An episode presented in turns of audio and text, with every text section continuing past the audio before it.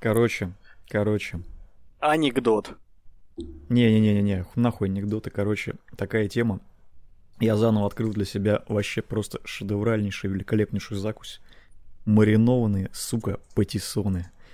Бля, пацаны. Бля, я, я отвечаю... надеялся, что маринованные яйца скажешь.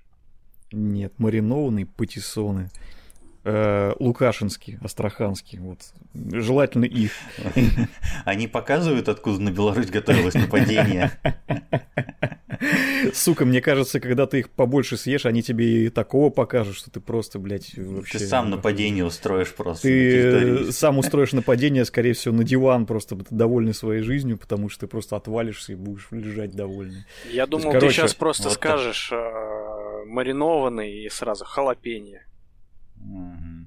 Ну, кстати, да, много чего можно придумать, но вот маринованные патиссоны это вообще my favorite, потому ну, что короче, они понятно, охуенно вкусные. Андрей, они это... не калорийные, и рассольчик, рассольчик, вот этот самый маринад. Муа, прям вообще. Когда у вас похмелье. Путь, путь это вступления в диванные войска, короче, я понял, да. Нападение, блядь, на диван. А хули еще ставить? В комментах напишите, кто знает, что такое патиссоны. А лучше фоточку Патиссона пришлите своего. Роберта, да? Вот и обсудили Бэтмена, блядь. Я думаю, что просто так, что ли, про Патиссона начал загонять.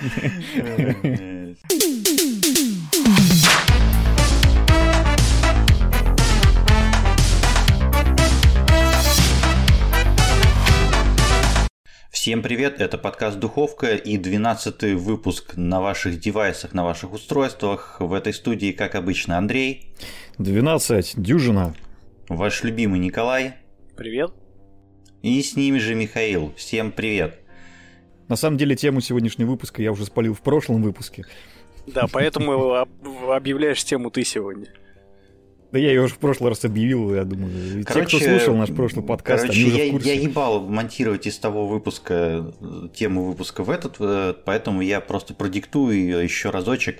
Мы опять обсуждаем, как же нас что-то заебало, и в этот раз э, тема нашего подкаста, как же нас заебало поколение консолей, которых на самом деле не существует, все эти консольные, межконсольные войны, спецоперации и прочее. Почему это уже давно не актуально?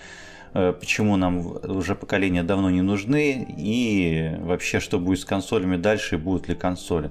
Такая вот аналитика, в общем, от самых главных экспертов на пространстве российского подкастинга. Андрей. Да. Берем пиво, садимся на диван и начинаем аналитизировать. Да, Андрей пока не взял пиво, пока не сел на диван, выскажись на эту тему. Э, я не взял пиво, потому что сегодня понедельник, как-то еще рановато для пива, да. А вот для аналитики это время есть всегда. А, собственно, почему мы вообще начали эту тему? А, потому что мы все... То, что нехуй было больше обсуждать было, блядь. Ну, и, разумеется, это вообще, в принципе, на этом строится наш подкаст. А, во-вторых, потому что мы что-то как-то между собой это обсудили и поняли, что все поколения стали какой-то чистой фикцией, потому что, например, нынешнее поколение PlayStation 5 и Xbox Series а, как будто бы не является собой ничего принципиально нового, кроме увеличения вычислительной мощности. Ну, мы вот. начали вообще эту тему с того, что Next Gen-то не завезли, свели к тому, что в прошлом поколении как такового Next Gen там грандиозного такого не было, кроме там графических каких-то наворотов. Вот, э, причем они на фоне э, там всей этой истории там PlayStation 3, Xbox 360 не так, чтобы прям грандиозным каким-то шагом вперед э, были. Вот, Коль, ты вообще нам подскажи, кстати, какое у нас поколение по счету-то? Ну, Нам смотрите, как бы похуй, но поколение интересно. сейчас а, как таковое идет девятое. И мало кто скажет на самом деле, с чего все началось, потому что, ну вот, спроси нас, мы, наверное, скажем, что первое поколение приставок это Dendy, второе, соответственно, Sega. Первое а... поколение, блядь, приставок это консоль электроника, где волк яйца ловит. Это так, вот что это спин -офф. А так вообще, ну, кого-нибудь еще спросишь, кто помоложе, они скажут, то, что выход первый PlayStation это первое поколение. На самом деле сейчас уже девятое поколение идет. Вот. Маленький такой экскурс в историю, то, что вообще с чего это все появилось. А, первое поколение консолей на самом деле вышло еще в далеком 72 году. А, началось все с такой приставки, которая называлась Magnavox Odyssey на которую, в принципе, вышло, ну, 28 игр. Это была первая именно коммерческая консоль, и распродалась она... 28 игр и все эксклюзивы, как я да, понимаю. Да, да, да, они были встроены в консоль. То есть ты покупал консоль полностью со всеми играми. И распродалась она в количестве 330 тысяч штук. На Собственно... самом деле звучит как что-то нереалистичное, потому что э, и правда даже там для нас, для таких старперов и давних-давних игроков есть ощущение, что игры-то вообще как таковые появились, наверное, в конце 80-х.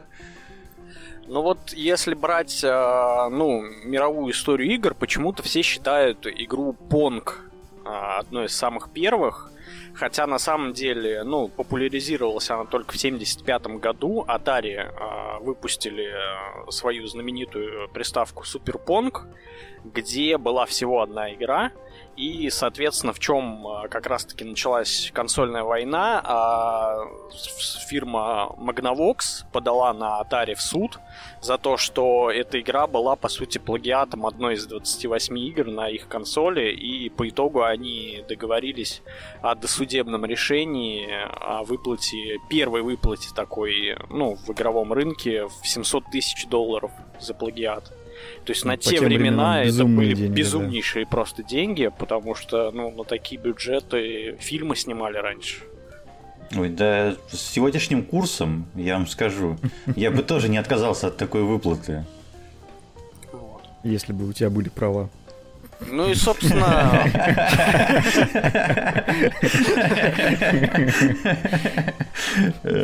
Ну и, собственно, первое поколение консолей на этом как раз-таки закончилось, потому что в 76 году вышел Fairchild VS, первая, по сути, микропроцессорная приставка, на которой игры выходили на сменных картриджей. По сути, она как раз-таки стала родоначальником современных приставок. Вот. Но в это время самой популярной консолью именно второго поколения стала Atari 2600, которая продалась на минуточку 40 миллионным тиражом, оставила пласт в поп-культуре, и вот из последних фильмов, где ее можно увидеть, ну, по крайней мере, где я ее увидел, это первому игроку приготовиться. Мне кажется, надо сейчас э, сразу зафиксировать то, что 40 миллионов, это на минуточку, это больше, чем первый Xbox, это больше, чем Nintendo GameCube, это больше, чем, там, даже не знаю, что еще, ну, какие-то менее популярные консоли, в общем, можно называть. Ну То да. есть это весьма внушительная цифра, особенно с учетом того года, когда все это происходило. Atari, собственно, тогда и, э, грубо говоря, была на коне, была, ну, грубо говоря, ну, лидером рынка. То есть там были еще парочка консолей, ну, которые еще, не остались еще надо, истории. надо понимать, что в контексте времени там э, никакого продвижения там э, через блогеров на Ютубе никакой вам рекламы в интернете и в Днете не закажешь и не купишь. Причем, Поэтому если я не ошибаюсь, у Atari даже особо не было и телевизионной рекламы. То есть они э, рекламные бюджеты строили за счет гипермаркетов и за счет рекламы в газетах. Ну да, вот вам и первый была... игражур. Вот у меня первая а? мысль реально была, что скорее, да, реклама была через газеты, журналы и ну какие-нибудь, не знаю, доски объявлений, которые в то время вообще могли существовать. Еще что-нибудь подобное. Ну и, собственно... Потом, кстати, еще был, имел место такое событие, как э, крах игровой индустрии, небезызвестный, который, по-моему, как раз тоже с Atari 2600 связан. Вот, Коль, поправь меня, если ошибаюсь. Ну, если я не ошибаюсь, чуть попозже все-таки это было. Как раз вот на момент приход Nintendo как раз в игровой рынок. То есть это... Ну там же был пик прям популярности, вот, а потом пошел резкий спад. Вот интерес э, к играм, насколько я помню, там и консолям самим, он снизился, потому что, ну, понятно, что кто хотел, он уже купил, вот, э, пузырь раздулся, и раздуваться ему некуда было уже дальше. Нет, там не столько в том, что кто хотел, тот купил, а то, что качество игры, оно стало прям резко снижаться, и стали как раз-таки то, к чему мы в итоге тоже отчасти пришли, то, что стали клепаться игры низкокачественные по разным франшизам. Ну, по итогу, И как раз да. одним из символов, одним из символов стала игра «Идти», по одноименному фильму Спилберга. Собственно, которая... с 76 -го года там был застой в технологическом рынке, и как раз-таки за счет этого Nintendo, мне кажется, и вырвалась в 83 году. То есть как раз-таки в этот момент случился бум э, технологический в игровом направлении, потому что появился так называемый 8-бит, и на рынок консолей как раз-таки вышел Nintendo со своей NES. Ну и, соответственно... Фамикомами? Ну, где-то фами... Family Computer. Где-то Famicom, да, где-то NES, где-то известные как Dendy у нас. То есть, и как раз-таки в том поколении все старались нагнать Nintendo, но ни у кого это не получилось. Ни у Atari 7800, ни у Sega Master System, которая также была 8-битной. Вот, собственно, грубо говоря, третье поколение было, было эрой Nintendo, и оно как раз-таки вернуло вот этот застоявшийся рынок игровой на тот момент в новую какую-то веху и дало новое развитие играм. Ну а четвертое поколение, я так понимаю, это уже у нас э, Sega бит, ворвалась, да? да? Ну да, а, вообще в конце 80-х годов появилось четвертое поколение, и родоначальником этого поколения стал а, NEC PK Engine, а, про которое, в принципе, сейчас мало кто знает. Это был перв... первая вообще консоль на 16 бит. То есть она особо своего пласта в истории не оставила. В основном а, четвертое поколение запомнило, запомнилось здоровой конкуренцией между Sega Mega Drive и Super Nintendo.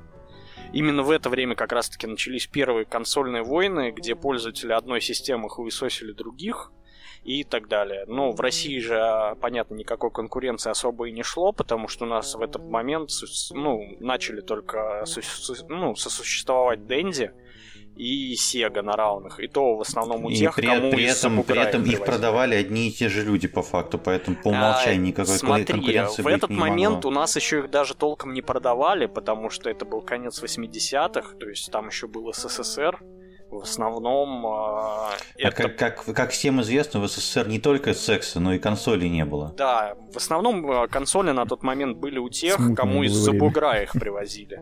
То есть там дети дипломатов и так далее. У нас они все-таки в начале 90-х только появились у нас игровая индустрия все-таки с небольшим запозданием ну, шла. Это, это все понятно, в общем, что мы отсталые. А что там с пятым-то? С пятым, с шестым поколением? Потому что, блядь, что-то так долго, мы уже на девятом как бы поколении. Ну а да, чё... ну пятое, да. шестое поколение, это, собственно, 90-е и нулевые. А первое, ну, точнее, первые звонки были в пятое поколение, это потому что пришла эпоха CD, 3D а, и 32 бит. А, главным событием тех лет, в принципе, стал PlayStation 1, и параллельно с этим Nintendo выпустил свою Nintendo 64. А в нулевых снова появился бурный бум на игры, и в этом локомотиве на тот момент э, первыми появились Sega со своей Dreamcast, вот, которая... Вообще великолепная просто. Да, она была, ну, опережающее время, консоль. когда все еще были на 32-битах, то есть они первые, кто выкатили, ну, 64-битные игры, как они их называли, а потом уже от битности в играх, так скажем, отказали. Ну, отказались, потому что вышла PlayStation 2, и в конце нулевых Sega выбывает из консольной гонки, там были проблемы большие со студией, там чуть ли не до закрытия ее. И на этот рынок, э, собственно, пришла Microsoft со своей первой Xbox. Которая, кстати, считается как раз-таки единым наследником Dreamcast. Да, кстати, в это же время Nintendo уже примерно ушла куда-то в сторону, то есть они, ну, от хайпа ушли и выпустили как раз-таки свою GameCube. Для, ну, энтузиастов, так скажем, потому что в консольных войнах уже, так скажем... Ты аккуратно не, не захотел Nintendo боев оскорблять просто. Вот. Но в то время уже, грубо говоря, и ПК-гейминг пошел а, огромный бум. В нашей стране консоли геймеров в тот момент как раз-таки, мне кажется, стало в разы меньше. Ну, кстати, Произошла знаю, по моим ощущениям, по моим ощущениям, на самом деле, вот с появлением PlayStation 2 как-то наоборот эта тема стала немножечко подниматься. И потом уже к моменту более активной фазы PlayStation 3 стало еще более и еще более нарастать, потому что когда Xbox 360 появился, там прям уже основательно. Ну просто Нет, на тот момент как раз таки... По поводу Xbox понятно то, что у нас пиратский рынок, но я выражу никому не интересное, но абсолютно правильное свое мнение, то что ПК-гейминг вырос за счет э, роста популярности MMO игр. Потому что понятно, что это прямо да. абсолютно жанр локомотив, и 2004 World год, Warcraft, выход вторая. World of Warcraft, в общем, это ну полный привет. Понятно, до этого была Ultima Online, до этого был EverQuest уже, в общем, но такого уровня хайпа, такого уровня популярности, Массово. разумеется, это было не так массово. Да, да, да, да, да. Ну вот как раз мы, грубо говоря, начинаем подходить близко к девятому поколению, и, ну, в конце нулевых на рынок вышли PlayStation 3, Xbox 360. Это вот как раз, ну, основная все-таки битва поколений была, а, которая с попеременным успехом то лидировала Sony, то лидировал Xbox, и в конце как раз-таки поколение, по большей части, PlayStation начала сдавать свои позиции за счет ну, так скажем, их неоднозначного подхода за счет процессора Cell, а Xbox вырвался в лидеры за счет того, что это был, ну, именно вот а, ну, консоль, которая тянула все э, кроссплатформенное в лучшем виде, чем это выдавал PlayStation. Ну, если опустить историю про три красных огня смерти, которую все прекрасно знают, которые, понятно, там, как бельмо на глазу у Microsoft, у них в то время была очень здравая политика по поводу там, производства игр самих по себе, потому что огромное множество там, проектов, которые вышло на Xbox 360, там по-прежнему ну, э, ценятся и любятся всеми. То есть, э, как они работали с тем же японским рынком, то есть там Lost Odyssey, по-моему, называлась, там эксклюзивный, по-моему, JRPG, если я ничего не путаю. И да, в да. целом таких э, эксклюзивных или полуэксклюзивных проектов они выпускали много. Но Что с ними случилось вспомнить... в восьмом поколении, почему они ушли от этого и сейчас пытаются наверстать, я, честно говоря, хуй знает, блядь. Это ну, я могу, в принципе, про это тоже рассказать, потому что, ну, вот как раз... А тебе и а, придется, блядь, как ну... бы вызвался историком, блядь, будь любезен. Ну, вот предыдущее поколение, опять же, началось... Э, а, ну, закончив то поколение, Nintendo снова опять на своей, ну, в свое, блядь, на своем пути. Поколением уже просто поколения эти, блядь, растекаются. Да, на... Мне Nintendo... уже слово поколение скоро, блядь, вообще вывернет нахуй. А, Nintendo в своем пути опять была и выпустила Wii. То есть ну, определенную любовь пользователей она завоевала, но тоже они как-то опять в своей стороне, то есть, ну, такой у них Ну, слушай, у Ви там какие-то грандиозные тиражи ну, продажные. Ви больше 100 миллионов продалась так-то, на минуточку. Да, на минуточку, она там Я имею не виду, самая продаваемая консоль, она вроде после PlayStation 2. Ну, она не самая продаваемая. Две самые продаваемые это PlayStation 2 и Nintendo DS. Ну, я просто имею в виду да, то, да, что они так скажем, в консольных войнах не участвовали, у них, так скажем, у самурая свой путь уже на тот момент Ну, был. кстати, да, и в тот момент уже наметилась тенденция, что они сами свои поколения начали запускать э, как будто бы посередине поколения э, консоли от Microsoft и Nintendo. От э, Sony ты хотел сказать? О, господи, да, Microsoft и Sony. Да они вообще в рот ебали. Мне кажется, их точно так же раздражало слово поколение, как и меня уже к середине записи нашего, блядь, подкаста. Пиздец, я, блядь, а сам а себя как Nintendo чувствую. я сейчас остановлю запись, блядь, и выпущу этот подкаст в середине записи этого подкаста, блядь. Но в середине поколения, да, Миш? Путем Nintendo, блядь, пойду. Немножко осталось, немножко. Чуть-чуть. Да. Вот. А, ну, как раз-таки вышли PlayStation 4 и Xbox One, Xbox One, причем, если я не ошибаюсь, вышел раньше PlayStation, но у Xbox была... Там разница что-то была в 3-4 месяца, по-моему, если Да, и у Xbox была такая проблемка основная. А, э, как, как звали эту проблему? Напомните Дон мне, Мэтрик его звали. Дон Мэтрикс эту проблему, блядь, звали. Да, а, там была главная проблема, то что они позиционировать начали Xbox как медиацентр домашний, где можно смотреть ТВ, записывать ТВ, ТВ э, в их презентации было еще больше, чем слово поколения в этом экскурсе историческом. И они активно педалировали Kinect 2.0, который не отключался и был э, в комплекте с приставкой на постоянку, так скажем. Короче, я скажу так, то что Microsoft на тот момент, вот если э, Nintendo выпускала, выпускала э, по своему пути между поколениями, то Microsoft попала в просак. Вот. Просак, если что, это, блядь, это место между пиздой и жопой.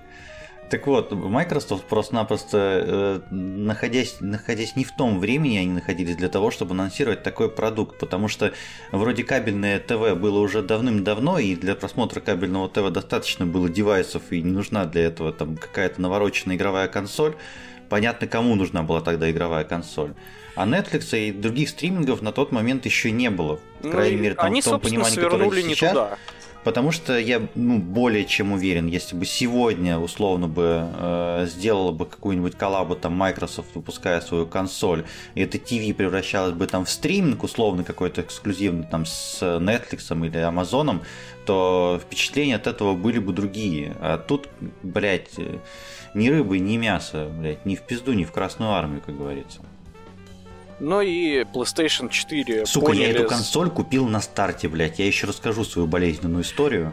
Ну и PlayStation 4, когда вышли, они поняли то, что у них все-таки основной упор был в прошлом поколении на эксклюзивы, и они продолжили именно в данном движении. Да, а и выпустили X... Knack Смельчак. Да, а Xbox, собственно, реабилитировал всем известный Фил Спенсер, когда пришел. И первое, что он сделал, он убрал нахер Kinect из комплекта с Xbox. Потом они вообще про него забыли. А, сказал то, что мы за мультиплатформенные игры, мы за то, что... И скупил, блядь, все студии, нахуй. Мы за то, что игры выходят одновременно на ПК и на Xbox. Такой, мы за мультиплатформу, но нашу мультиплатформу. Я, бы, сказал, да, да, я да. бы сказал то, что он провел спецоперацию по демультиплатформизации, сука. Я выговорил это слово, блин. ну и, э, по сути, консоли на тот момент стали больше походить на ПК, потому что на тот момент э, они все начали выходить на AMD RDNA, вот, в это время у Nintendo, опять же, был свой путь, который начался с Wii U, который, ну, не особо все-таки популярным стал. И в конце закончилось выходом Nintendo Switch, который до сих пор здравствует, так скажем. Ну, Switch, конечно, это бомбическая тема была. Я до сих пор помню, как когда презентовали, когда анонсировали его, был какой-то прям шитшторм в интернете, потому что все думали, что что за хуйню они просто-напросто придумали.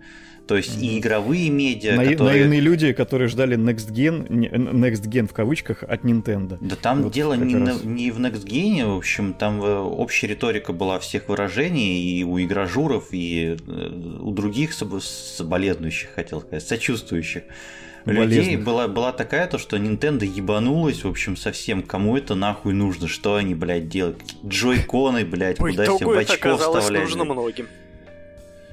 Да, да. И в очко, в кстати, числе... себе тоже вставляли джой джойконы. Эти же игражуры. Ну и по сути... До сих пор вставляют, видимо. Ну и по сути мы сейчас живем уже в девятом поколении, где есть PlayStation 5 и Xbox Series, но В очке игражура, блядь, мы живем просто, как те джойконы. Вот, собственно, и весь экскурс в историю. Спасибо, э, детишки, что слушали наш подкаст.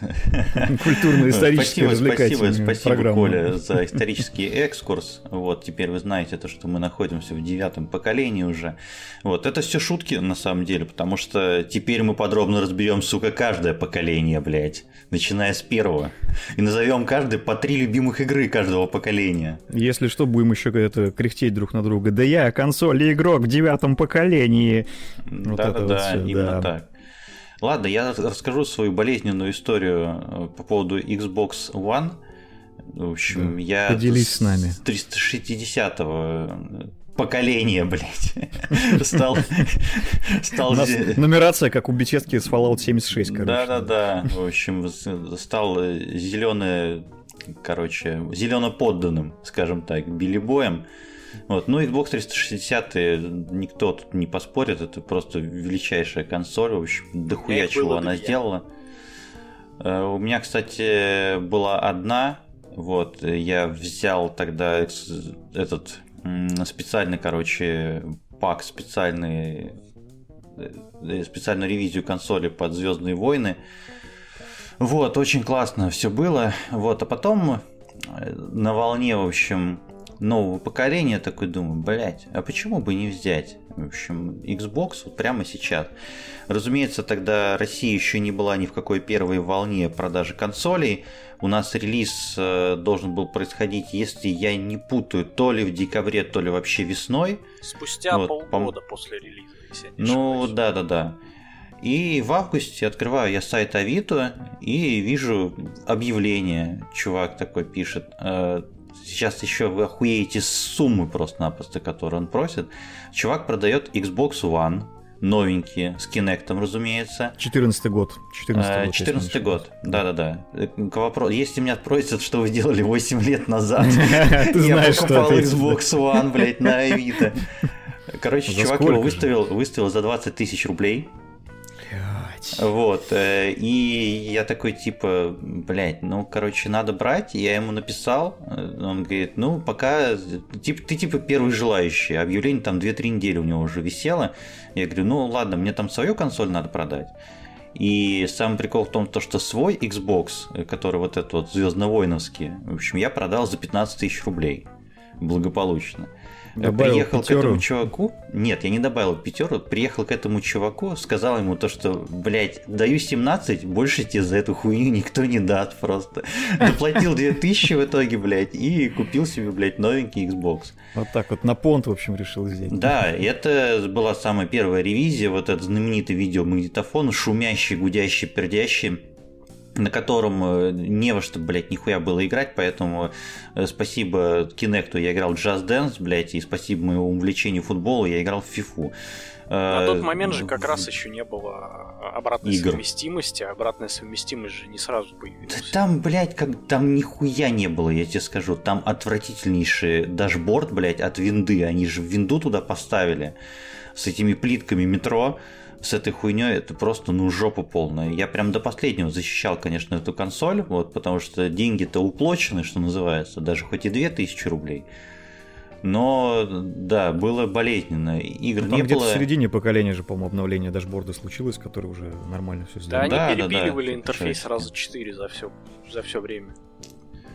Вот, и что я скажу? В общем, я тогда перешел с 360 на One как раз таки, и на тот момент у меня не было ощущения, что я получил какой-то там вау просто переход.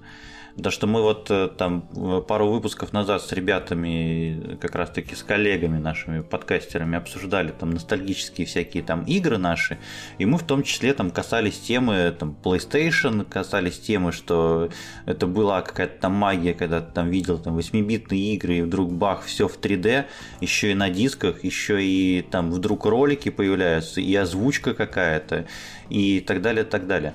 Там просто, мне кажется, на момент предыдущих поколений, которых там Коля упоминал в своей исторической справке, э, что помогла, помогало им развиваться и отличаться друг от друга, это то, что жанры формировались тогда сами по себе. Сейчас, то есть у нас плюс-минус там жанры сформированы, ну как что-то возникает периодически, там Королевская битва, например, появилась, да, сравнительно недавно как жанр.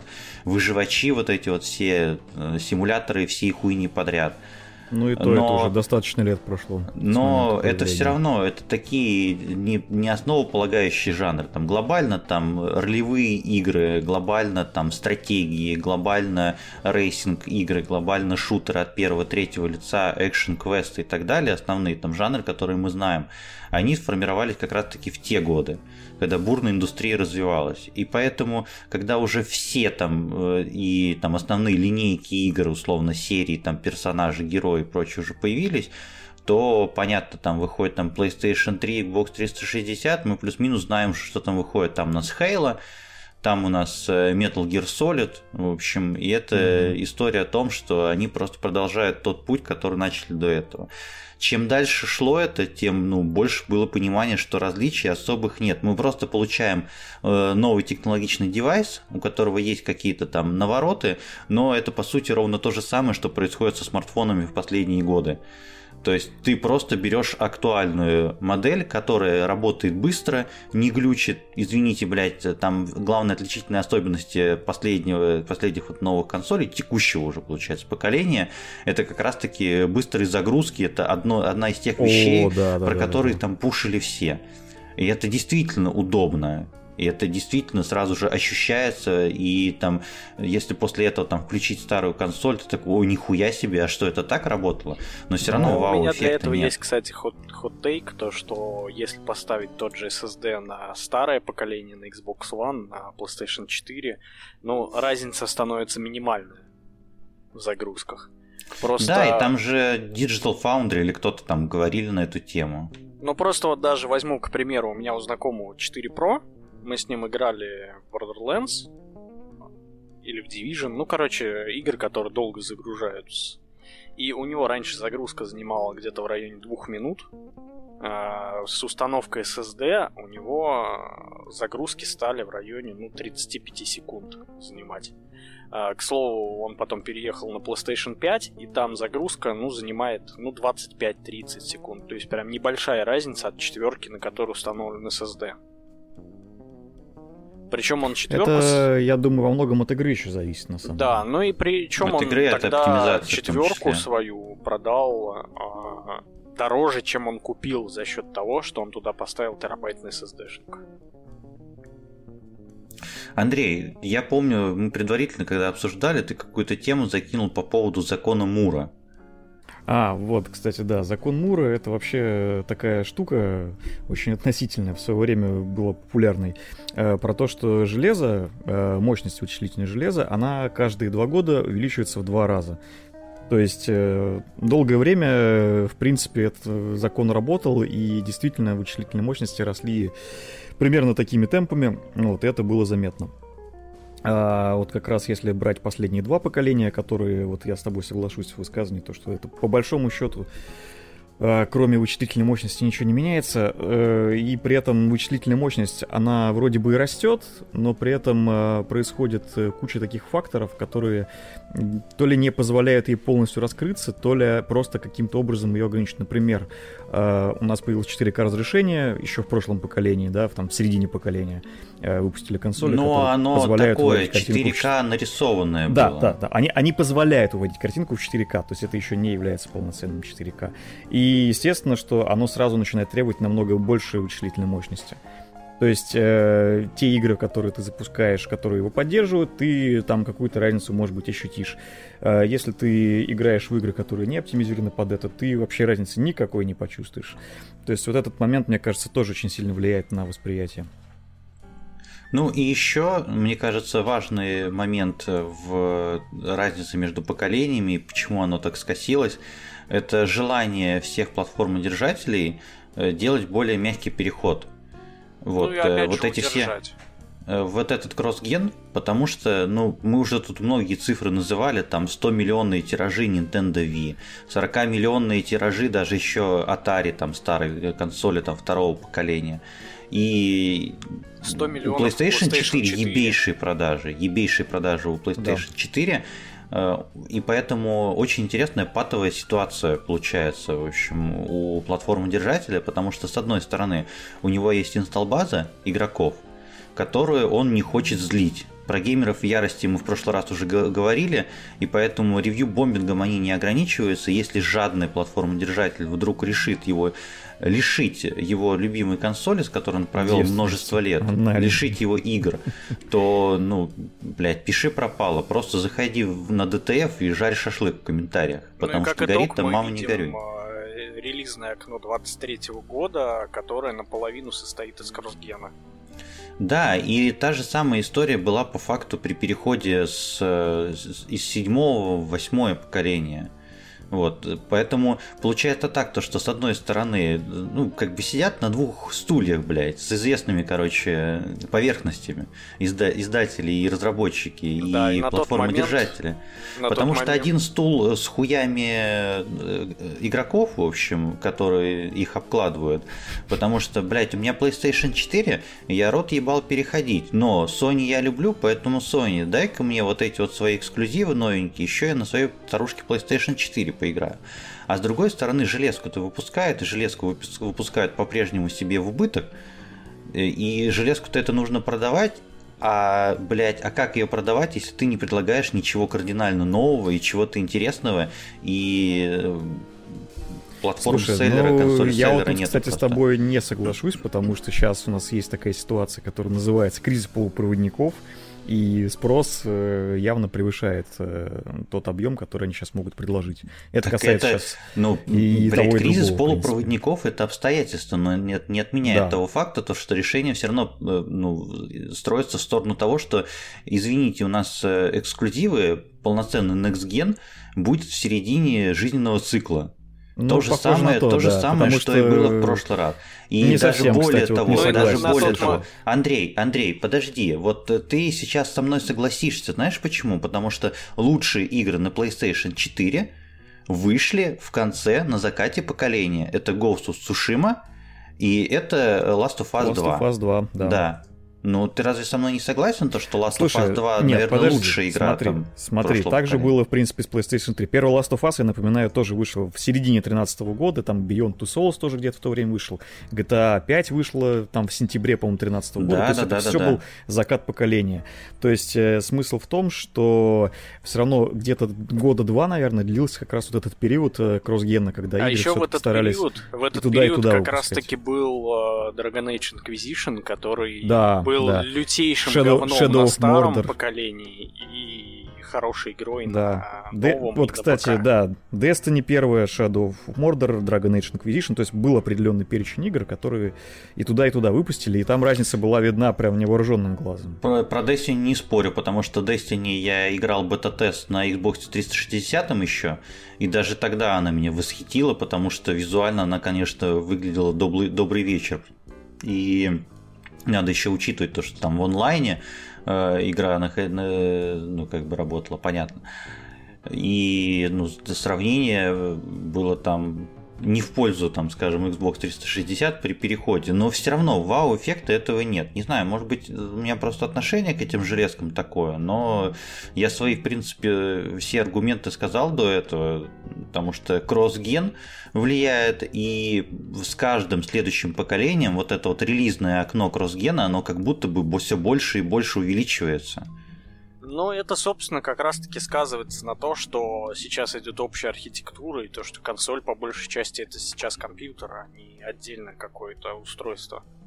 Даже не совсем так, даже скорее консоль это такой, знаешь, э, проводник к конкретному сервису. То есть, например, в случае с Xbox основной сервис сейчас, на который, мне кажется, они делают ставку, это Game Pass.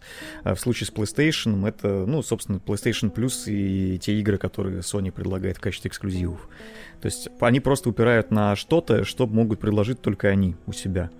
А консоль, по сути, это просто такое именно окно ну, в этот мир. Мы, мы уже перешли просто как бы в эпоху и в эру сервисов больше, чем железок. Да, да, да, да, конечно. Вот, поэтому сейчас тот, кто предлагает больше контента, кто предлагает более удобный сервис, скорее всего, он и там получит больше там подписчиков, денег и прочее, потому что сейчас уже даже в деньгах особо не считают успех свой.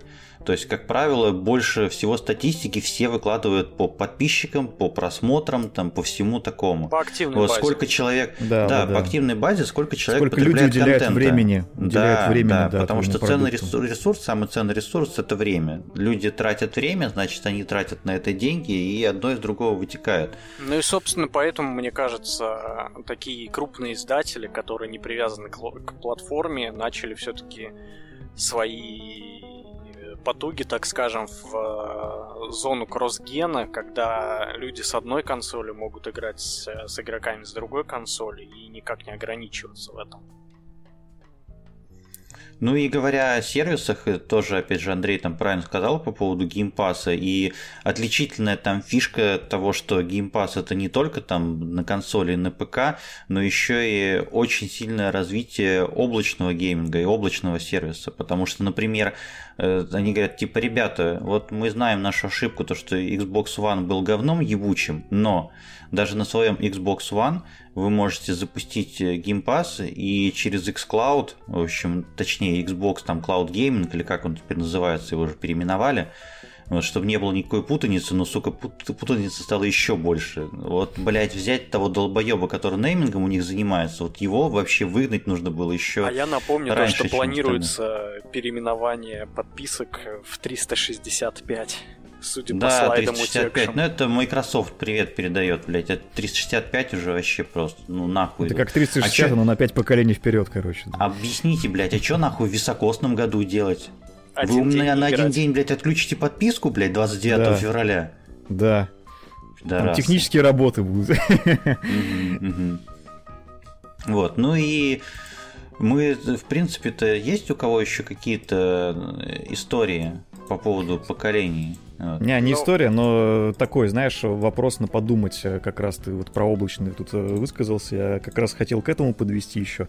Э, есть же немало слухов уже давно по поводу того, что кто-нибудь да выпустит консоль, которая будет чисто про cloud gaming, потому что тема cloud gaming а уже в индустрии витает, ну, второй десяток лет так точно.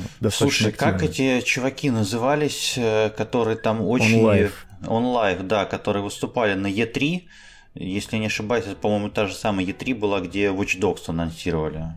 Могу путать что-то, блядь. Не, ну OnLive это еще 2010, наверное, где-то Там начало были онлайф и был еще, были еще какие-то чуваки. И был Гайкай еще, который Гайкай, в итоге Sony, да, Sony купила, и, собственно, Sony PS Now купила. сейчас это Гайкай. Да, да, да, да, да, да. Вот, но речь идет у нас не только об отдельных консолях, у нас э, сейчас э, компьютеры, компьютерами точнее стали телевизоры, практически в полноценном формате, числе, потому что мощность да. у телеков, извините, добрый вечер. И смартфоны. Вот, поэтому там неоднократные слухи, что Microsoft ведет переговоры с Samsung, чтобы пульнуть Game Pass на телеке Samsung, например. Но это, конечно, если они это сделают, даже на премиум только моделях, это будет, конечно, разъеб. А как называлась приставка от Steam, которая к телеку подключалась, которая как раз-таки была чисто, ну, не про клауд гейминг, а то, что транслировать с ПК? А, Steam Link это был, но это другая же хуйня. Ты сейчас можешь там что-то транслировать не через Steam Link, там этих девайсов китайских, полукитайских, да хуя. Нет, это даже просто... с девайсов у тебя есть возможность, например, ютубчик транслировать в приложение на телеке, просто если они находятся Да, ну и то же самое есть у Microsoft. Я на компе периодически периодически, то есть, допустим, телек, если занят, вот, а мне там брать консоль, хоть она такая мелкая и ее легко там переподключить, я просто Xbox приложение запускаю на компе и на, компе, на комп стримлю себе с Xbox. И ну, я, играю, в принципе, собственно, так же играю в последнее время. Вот. Ну, потому что это просто удобно. Но это все-таки не про облачный гейминг. Ну и чё, пацаны, повангуете? Будет следующее поколение, десятое это вообще? Железка-то будет полноценная? Там PlayStation 6 и Xbox... Э, Но мне кажется, железки пока что. все-таки Xbox Z, блядь. Спецоперация Edition. С колдой в бандле. Блядь, сука. Что думаете-то? Будет? Мне кажется, все-таки как минимум еще одно поколение продержится. Ну а вот что... эта ситуация с полупроводниками и тем, то, что железки э, стало не только дорого сейчас производить, но и тяжело, чисто технически. Ну а на деле, мне кажется, все зависит от популяризации 5G, от э, скоростей интернета. Это мы привыкли в России, что у нас 100 мегабит это типа самый такой ходовой интернет. А вспоминая, допустим, ту же США, там в большинстве мест идет до сих пор по диалапу все. Ну, да, Андрей, Андрей, ты делаешь такие глаза, как будто впервые слышишь, если ты там поресерчишь информацию, сука, перед подкастом, блядь, а не хуйней будешь неделю заниматься, а потом такой, так, блядь, пацаны, у нас сегодня тема, блядь, которая вообще не ебу, блядь, чё тут? Нормально. Ща. Ты, ты, блядь, просто тот чувак думаешь... из мема, из мема нет, который за монитором нет, сидит Миш... такой, ща, подожди, ёбана, блядь. Ты, ты, просто думаешь, ты просто думаешь, что я пишу с вами подкаст, на самом деле я его слушаю. Вы думаете, это меня с вами заперли, это вас со мной типа заперли. Да-да-да. Ну, это же очень э, доступный общеизвестный факт, то, что в России интернет-сети очень сильно развиты, потому что, э, знаешь, это была многоходовочка. В общем, проиграв, мы только выиграли. А самое вот. главное... И тут на самом деле, правда, сейчас я кое скажу до конца, ага. то что э, и, как ни странно, действительно выиграли из-за отставания, потому что на тот момент, когда у нас пошел бум развития интернет-сетей, уже э, технические там решения все были придуманы, актуальные. И поэтому, э, когда там западным странам, э, США и Европе нужно было оборудование обновлять, физически там и там морально устаревшее, в общем, это все. Мы ставили уже актуально на тот момент, поэтому да, мы там в плане скорости интернета скакнули. Плюс э, не было там большой конкуренции между огромным количеством провайдеров, плюс у нас не было никогда развито кабельное телевидение, так это было развито в США, поэтому там проблемы с, со всякими частотами и прочее, они там друг другу мешали просто-напросто, и поэтому до сих пор в крупном э, американском городе не факт, что ты там быстро интернет найдешь и такие вот дела. Ну и опять же, скажи кого-нибудь... Россия! Да, да, да. Скажи кому-нибудь в Европе, что ты платишь за 100 мегабит 400-600 рублей в месяц, на тебя просто посмотрят как на дебила и скажут... На тебя как на дебила просто посмотрят, ты скажешь, что ты живешь в России. Блядь. Потому что они по-русски не понимают. Просто у них э, за интернет, ну, за 100 мегабит можно спокойно ну, 100 Вообще нахуй эту Европу, евро чем мы про них? Пускай они там сидят со своим, блядь, уебским интернетом, блядь. У нас хороший интернет, поэтому мы пишемся вот, э, дистанционно и ни в чем себе не отказываем. Да. Ну, я, короче, сомневаюсь по поводу того, что будет ли следующая железка. Вот, мне кажется, как раз-таки тут все зависит от того, насколько дальше скаканут у нас сервисы, какое будет количество подписчиков. Видно то, что Sony тоже в эту сторону очень сильно смотрит, не зря они там свой PlayStation Plus продолжают развивать. Не да, знаю, собственно, недавно будет. было анонсировано расширение подписок как И раз очка э, твоего типа того, как раз сбылись все эти сливы про то, что будут теперь э, PlayStation Now. Сбыли, сбылись сливы, блядь. Сука, слив захотелось просто. Бля, да, действительно. Но мне кажется, как минимум про-версии железок все-таки выйдут. Сука, надеюсь, нет. Мне вот эти полупоколения, честно говоря, вообще э, доебали. Как-то, ну их нахер. Полупоколение. Xbox SS, XS. Да, там еще какой-нибудь нейминг ебучий, как всегда, придумывают. Сука, вот это просто вообще отвратительно совершенно. Я более чем уверен, то, что где-то в конце прошлого года по-любому какой-нибудь там э, чувак из маркетингового отдела Microsoft забежал к Филу Спенсеру и говорит, давай, блядь, консоль, которую про версию назовем, э, Xbox Z, блядь, просто. А он такой, пошел нахуй отсюда. И он, я так понимаю, к чувакам со своей идеей пришел, да? С литерой с этой, блядь, ходит да. везде, блядь, зетки предлагает. Ну вот мы, кстати, задумываемся, будет ли следующее поколение. А мы забыли о такой вещи, как портативки. Куда они делись-то? Почему сейчас на этом рынке только Switch? А, да, они никуда не делись на самом деле, они просто реинкарнировались в мобильный гейминг, вот и все. Ну не-не-не, мобильный гейминг это все-таки совершенно другая область. Вы равно. не понимаете, это другое, конечно. Да нет, дело не в том, что другое, просто мобильный гейминг все равно рассчитан по большей части на широкую казуальную аудиторию, а портативки, они все-таки, во-первых, на более младший возраст, как правило, чем геймеры. Типа, типа ну, тебя, блядь, средний, потому что Виту играешь. Типа меня, да. Скажи это Dark Souls прекрасно, прекрасно себя при этом чувствую. Не, я не говорю, что это прям там обязательно, что это для, для совсем там детейшек, да.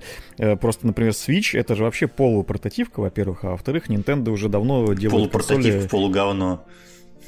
Пошел ты, блядь. Блядь, вот давай не спорь со мной, то, что она в стационарном состоянии параша ебаная, блядь. Так а никто же не просто. говорит, я ее сам с удовольствием Всё. именно как портативку юзаю. Вот именно. Вот. Просто фишка в том, что у нее есть возможность подключить ее к телеку полноценно, нормально и играть на ней во что-то вместе с кем-то еще. И в этом, блядь, основное ее достоинство. Но, ну, Вообще, на самом Nintendo... деле, по поводу подключения к телеку, я охуенно пиздато на своем свече, когда он у меня был, поиграл на телеке в Skyrim, на джойконах, маш... размахивая руками, как долбоеб, в общем, потому что там было вот это вот все управление. Блять, играть Ох, на джойконах, по-моему, да. вообще совершенно прекрасно. Не знаю, как вам, а мне вот лично очень доставляет. Ну, кстати, если Андрей прямо сидят, выпустит... сейчас сидит на одном из джойконов просто, поэтому... Да, разумеется, да, и чувствую, как там HD вибрации. Мне кажется, если Nintendo в новом а, своей, в новой своей консоли выпустит, опять же, Switch, но прокачает именно домашнюю его версию, добавят какую-нибудь, ну, грубо говоря, видюху в этот дек, то это будет... Да, они не будут этого делать. Во-первых, они не будут этого делать. Во-вторых, э, я очень сильно сомневаюсь, то, что Nintendo будет э, делать прямо копирку свеча. Если мы опять же вспомним там все э, те консоли, которые Nintendo выпускала, вот там как раз-таки разница, ну если не колоссальная, то очень ощутимая между Нет, ну, консолями. Если брать Wii и Wii U, разница была ну, не особо большая. Но при этом, Большая. кстати, прикол... Этот Подожди. планшет ебучий пиздец какой большой, блядь, был. это правда. Но прикол еще в том, что Wii U, например, это вообще ультимативная Nintendo консоль, потому что она поддерживает э, чуть ли не нативные игры с Wii, с GameCube, плюс там по Virtual консоль можно было играть какие-то игры, которые они там продавали у себя в сервисе, там с КБА, там со всяких, в общем, старых консолей. На Wii U даже ботва вышла. Да, да, да. Кстати, ботва вообще изначально для Wii U делалась на минуточку. Это уже потом они, когда поняли, что не успевают, они решили выпустить ее и туда, и туда. Поэтому ботва таким образом стала стартовой игрой свеча.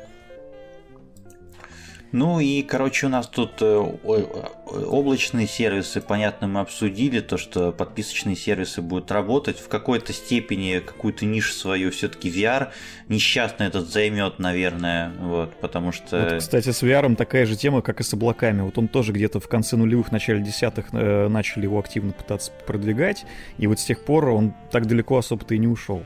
Ну, с тех понятно, времен, что примерно, у нас есть очень хороший консюмерский, ну, это, типа пользовательский продукт, это есть, PlayStation есть, VR они, они все, они да. все еще нишевые, они все еще нишевые, тем не менее. Но PlayStation VR достаточно массовый продукт, поэтому, э, типа, как бы кто ни хуесосил Sony, и я в том числе, это, ну, прям респект и уважуха, потому что э, выпускать такую определенно дорогую железку, да, пускай это, ну, там, она недопиленная, она не дает такого experience а, как те же самые Oculus Rift за 100 тысяч миллионов денег или HTC Vive, но, блядь, выпустить VR-шлем там за 27 тысяч рублей – и дать этот игровой опыт ну, своим пользователям, это прям красавчики. А самое главное дать э, показ, так скажем, тем же Oculus, что можно выйти на консюмерский рынок, и, собственно, из-за этого, мне кажется, Oculus Quest 2 появился, который сейчас популяризируется. Oculus Quest 2 появился, потому что э, принадлежит одной экстремистской организации просто-напросто с потрохами. Блять, я хотел название сказать, а потом решил. Еще, что... потому что конкуренция – двигатель прогресса. Именно Опа. так. Поэтому мы записываем этот подкаст, чтобы ход котами не расслаблялся. Пабам-пабам-пабам. Да. Вот, ну и понятно то, что Steam Deck параша ебаная, а все потому, что у нас его нет, и, сука, даже пощупать. Потому что он блядь, стоит полляма, да. Ну, да, да, да, да, да. Один известный блогер уже хорошо. делал обзор. Э, ребят, напишите, кстати говоря, у кого какая консоль была, из какого поколения, можете все свои консоли перечислить. Ты охуеешь, вот. если я все перечислю, братан. И, да, блядь, тебя-то зачем вообще а спрашивать? считать за консоль? Конечно. Да, обязательно. Как самую лучшую консоль в мире. Тамагочи, Game Watch, вот эти вот все, короче. Вот, напишите в комментарии там про свое любимое поколение консолей, в общем, и подискутируем на эту тему.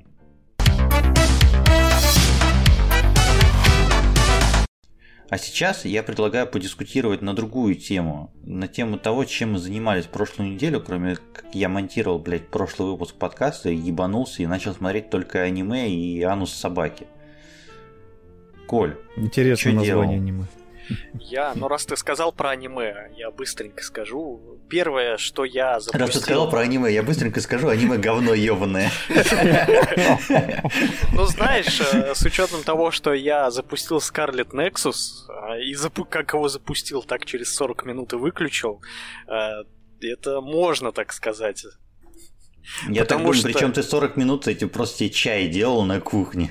Забыл, что, блядь, игра запущена, и такой, блядь, я не выключил статистику. Ну, типа, просто блядь. я ее открыл, посмотрел, что это такое, и понял, ну, то, что не готов я потратить много времени на очередную JRPG, которую вроде и все хвалят, а на деле ты смотришь на нее и видишь то, что это а, новое IP, по которому и аниме выпускать начали и прочее, но по геймплею это, ну, не самый лучший клон Нир Автомата. Возможно, там, конечно, дальше есть какой-то охеренный сюжет, который но... затянет. Но я с тобой, пока блядь, не вообще не согласен категорически, вот, потому что с Нир автомата ее там может роднить там по визуальному ряду, там может типа, показаться то, что боевка похожа, но они, блядь, абсолютно, конечно, разные игры, абсолютно но я пока не жанры. готов. Поэтому я пока ее вернул в бэклог и отложил. Я просто бетку или демку там выходил, поиграл. В общем, ничего так прикольно, но мне что-то так впадло ее, блядь, устанавливать, если честно. Поэтому, поэтому вместо этого я начал смотреть аниме. вот, а вообще хотелось бы отметить то, что теперь официально можно доебываться до меня, в общем, и хуесосить то, что я смотрю китайские мультики. Вот, потому что аниме, о котором я расскажу, это китайское аниме как неудивительно. О, Называется... харам. Да, ты, блядь, не представляешь, какой я бриллиант откопал. На самом деле об этом бриллиантовом аниме я узнал еще в прошлом году, когда оно вышло. Называется оно Link Click. Самое интересное то, что мало того, что это китайское аниме, оно еще и оригинальное, то есть у него нет первоисточника, э, не манхуа. Если что, блядь, в Китае это называется манхуа, а не манга. Вот так вам. В общем, образовательный подкаст у нас. И никакой там ни роман, ни повесть, ничего такого не было. Оригинальный проект э, из ниоткуда взялся с неплохой рисовкой, но неподготовленного зрителя и даже подготовленного анимешника он может отпугнуть своей обложкой, потому что там находятся такие два сладких мальчика, то что ты при одном взгляде на них засомневаешься в своей ориентации. И поэтому я очень прям, знаете, так по большой дуге обходил это аниме, хотя оно там было во всех, во всех э, топах, но э, очень Боялся полезно. засомневаться? Чего? Что? А? Боялся а? засомневаться? Боялся, да, засомневаться, конечно. Зря, очень зря. Перейдем, Теперь перейдем, сомнения отпали, короче. Да, перейдем к сладким мальчикам. Я даже не о своих соведущих сейчас. Мне очень удачно, мне очень удачно попался на глаза обзор э, этого аниме от одного аниме-блогера. Гигук такой чувак есть, э, американский, по-моему, аниме-блогер. Вот его канал Джос Шизо переводит на русском ютубе. И посмотрел я обзор и охуел. Охуел от того, что он сам охуел, он сам не ожидал, что так будет. Давайте, короче, не будем там тянуть кота за яйца в долгий ящик и, собственно, к сути. В чем сымис, в чем сюжет? Э, у нас есть три, двое молодых людей и одна девушка. Э, и вопреки там ожиданиям, что это будет какой-то романтич... романтический многоугольник, в общем, ничего такого тут и близко нет. Э, они друзья детства, у них есть фотоателье, в котором они, понятно, проявляют там фотографии, занимаются оказанием услуг, которые сейчас уже никому не нужны. Но в Китае, видите, по-прежнему все так. И винтажно, винтажно, у них да. непросто, непростое фотоателье, два этих молодых человека обладают э, сверхсилами. Э, собственно, один из них может, э, взяв фото, посмотреть события 12 часов которые происходили в тот момент с людьми, которые там присутствуют на это фото, а точнее с человеком, который это фотографировал. А второй парнишка, в общем, умеет э, в это фото перемещаться, перемещаться в тело того человека, который фотографировал концепт как минимум там интересные, но как бы мало иметь большой размер. Нужно, как говорится, уметь им еще и пользоваться. И вот китайцы, как ни странно, блядь, сумели воспользоваться. Это 11 серий охуительного детектива, слэш-триллера, слэш вот эта вот тема с фантастикой и еще и перемещениями во времени. Я правильно ну, понимаю, что это именно то аниме, про которое ты сказал, что оно тебе зашло больше, чем Врата Штайнера? А, это то аниме, которое не просто мне зашло больше, чем Врата Штайнера, это то аниме, которое ровно в этот момент находится в топ-1 моих любимых аниме сериалов. А я свой топ-1 не обновлял как раз-таки со времен выхода Врат Штайнера. И для меня тема там путешествий во времени, она очень там приятна, очень интересна. Там недаром и «Назад в будущее» один из моих любимейших фильмов, вся трилогия.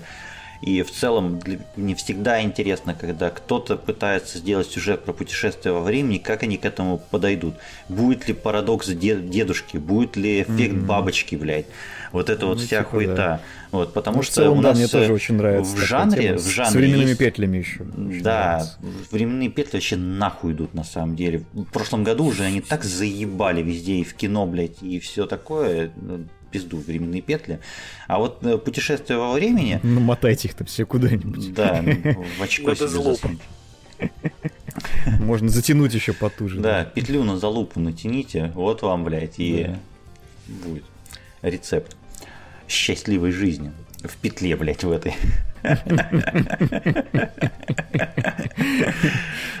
Ой, блядь, я на секунду подумал. Возвращаемся то, к теме рецептов в подкасте подумал, «Духовка». То что, то, что не стоит называть, блядь, наш выпуск «Рецепт счастливой жизни в петле», блядь. Вернемся к нашим китайским мальчикам сладким и девочкам. Вот, для меня всегда интересно, как обойдутся там режиссеры и сценаристы с темой перемещения во времени, потому что есть много опасностей, есть парадоксы, и ты задаешь вопросы, блять, а как это произошло? Здесь все очень грамотно, я спойлерить не буду, я вообще расскажу в принципе, э, как они используют свои способности. Э, ну, как бы к ним приходят некоторые заказчики и просят помочь с тем или иным делом.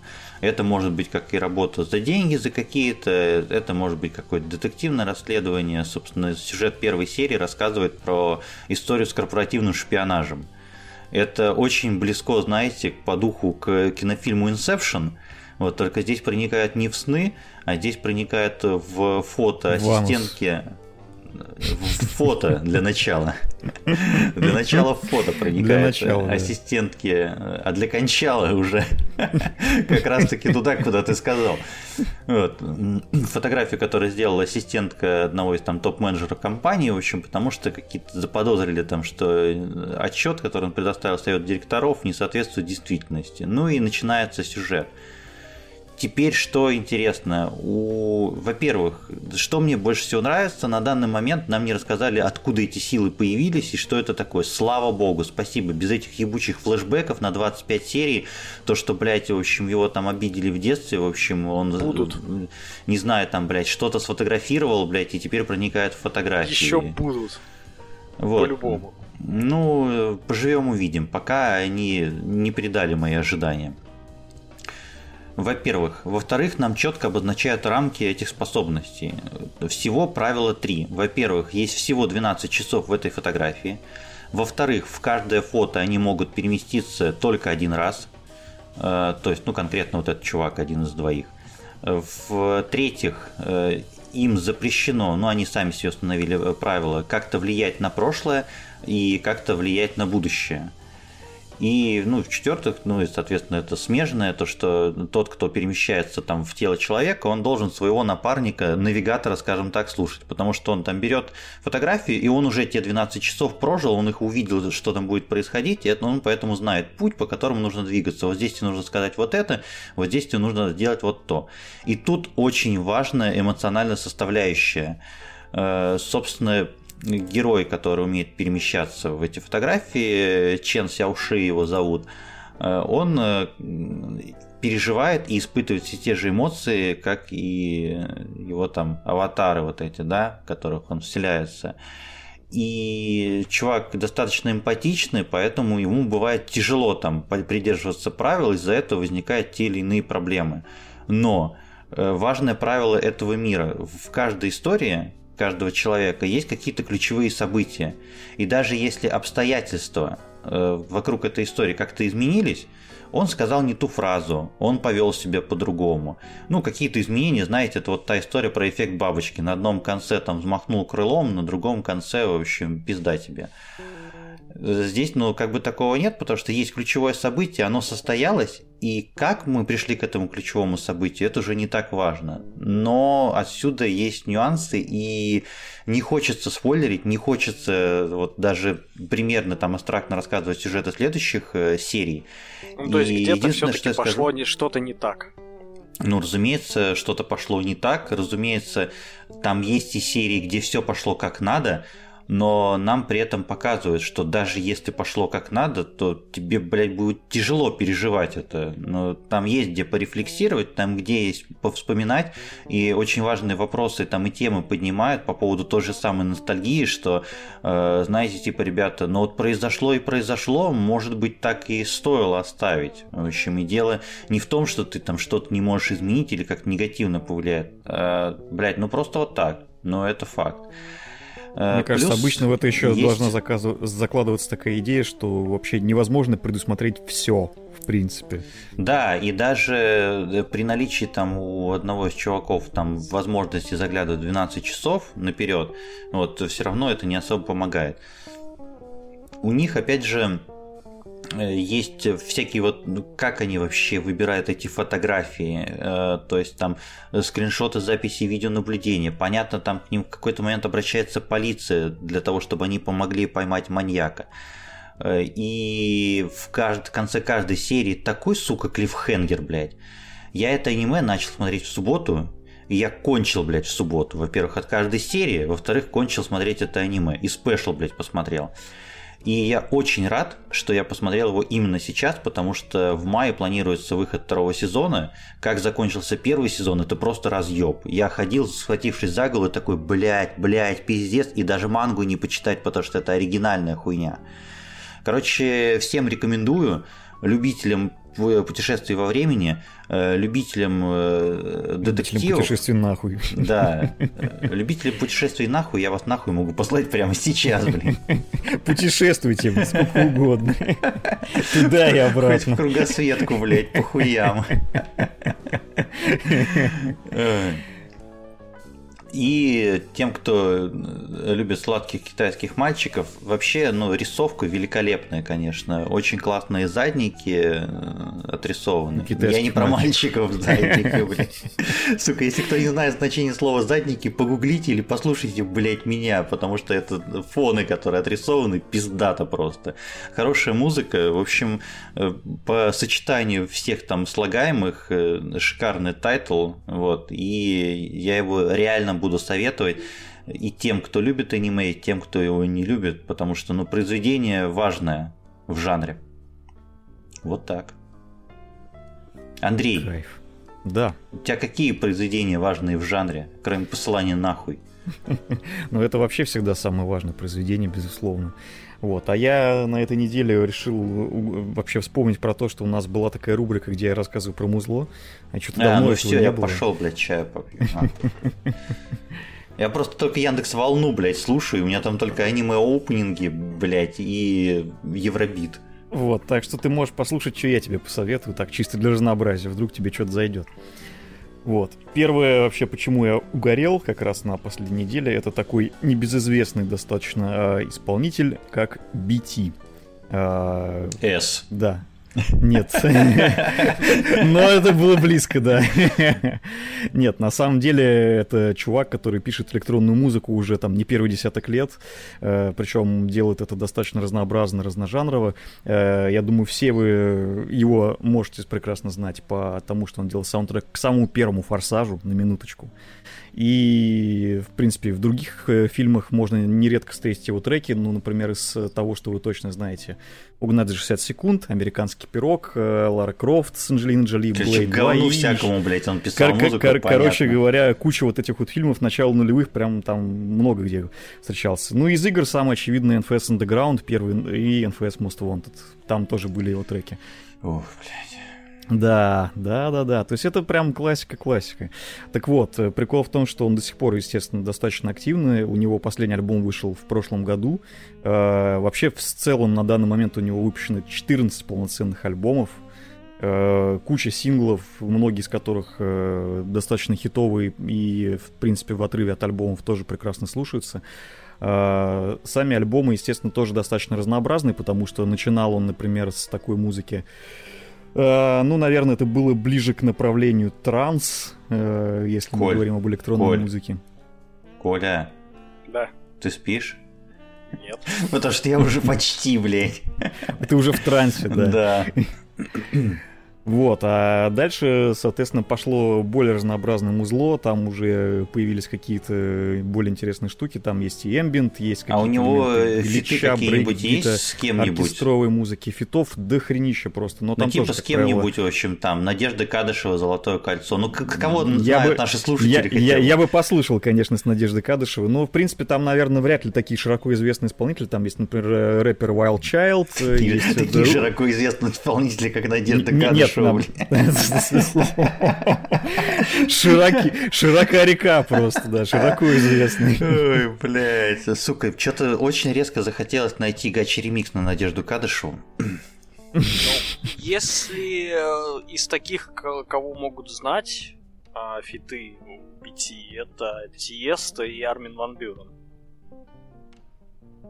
Ну Если да, это опять же до- достаточно вспоминать. известные электронщики, так сказать. Ван Но BT лично мне чем нравится, то, что он стоит как бы немножко в стороне. То есть понятно, что у него вот эта электронно-танцевальная музыка, она в основе, но у него при этом помимо э, как бы вот этого всего танцевального накручено дофига всего остального. То есть там даже элемент оркестровой музыки временами встречается. Собственно, э, альбом, чтобы вы понимали, альбом These Hopeful Machines 2010 года э, был номинирован на Грэмми. Э, альбом состоит из 12 треков, и вот угадайте, попробуйте угадать, сколько он длится. Ну, если ты 12, говоришь, там 12 треков. Ну... 12 треков. Слушай, наверное, что-то в районе двух, наверное, часов, может быть. Ну, почти, почти два часа, да, там час пятьдесят. То есть э, это достаточно длительные, достаточно сложные местами композиции, но при этом прикол в том, что они зачастую в своей основе содержат, ну, практически поп-хиты.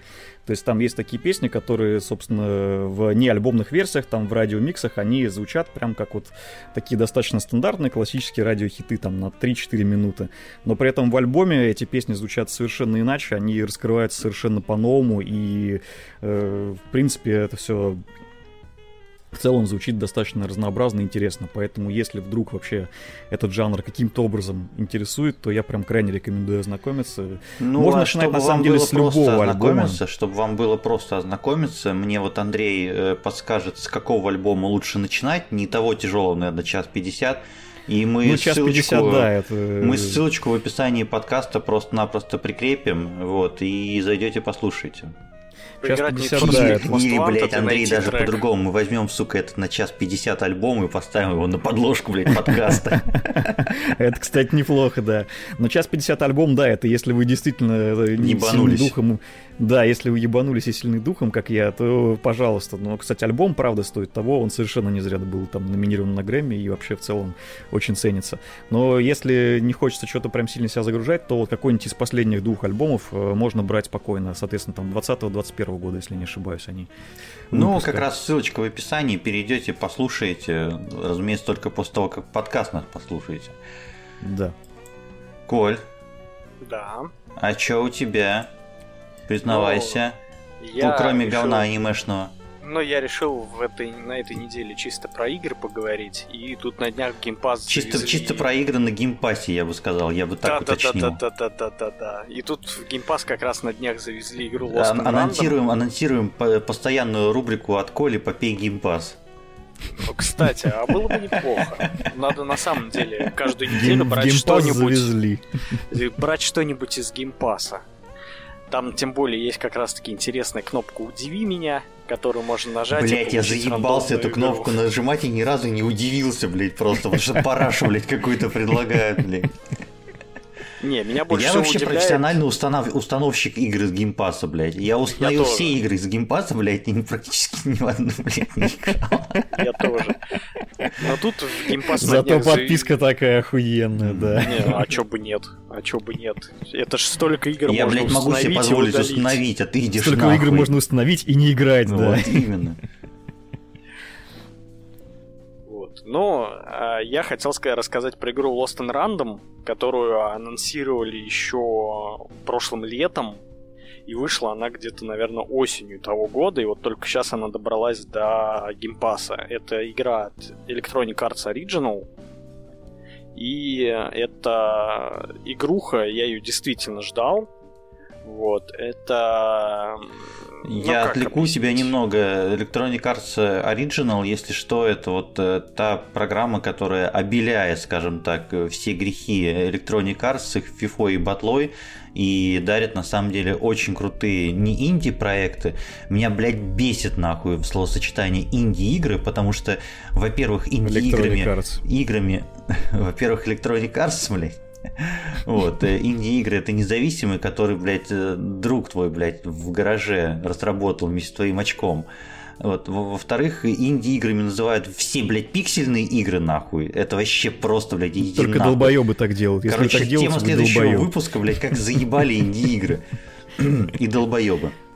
И... Их разрабатывающие. Да, да, да, да, да. Это, это эти в первую очередь заебали. В Steam зайти невозможно просто. Но говорим не про независимую разработку, а про небольшие игры, скажем так, не Б-класса, а ну просто компактные небольшие авторские игры. Вот, я вспомнил слово, это авторские, блядь, проекты. Потому что, ну, самое для меня там любимое из всей этой линейки, в общем, того, что они там презентовали, была еще же Sea of Solitude, э, там про э, какую-то, блядь, ебаку, блядь, здоровую, черную и девочку. Э, и Unravel, вот эта вот э, игра от э, шведского разработчика с трясущимися руками, великолепнейшая просто-напросто игра, и спасибо Electronic Arts, то, что они его подобрали, дали денег, в общем, и всю эту историю... Ну и Takes-Two, опять же. Форес, Форес, конечно. Форес, да, это тоже тот человек, Электро который Форес. факает Оскар э, благодаря как раз-таки той Electronic Arts Original.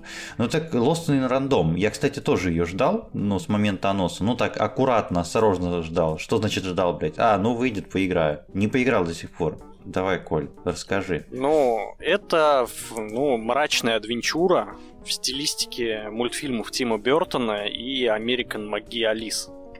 И там довольно интересный сюжет, в основу которого на минуточку легли фантазии Райана Норта, автора комикса по мультсериалу «Время приключений».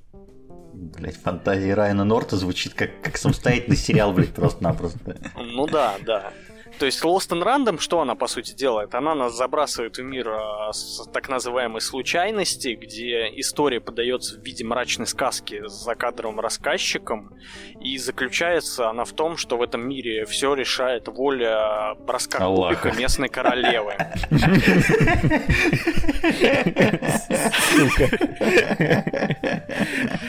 Да, на все его воля. Дон. Э, собственно, из-за... Ну, собственно, в... где все решается броском кубика королевы этого мира, где вершатся судьбы подданных, вплоть до того, то, что э, бросок кубика решает, с каким настроением жители должны ходить по этому городу. То есть ну, это прям вайбы грустные. Алисы в «Стране чудес» прям максимально. Да, и э, сюжет начинается из-за того, то, что сестру героини э, забирают в город королевы, который называется «Город шестерок», а, потому что как раз-таки это все решается тем, действие, что... Действие происходит в России, я понял.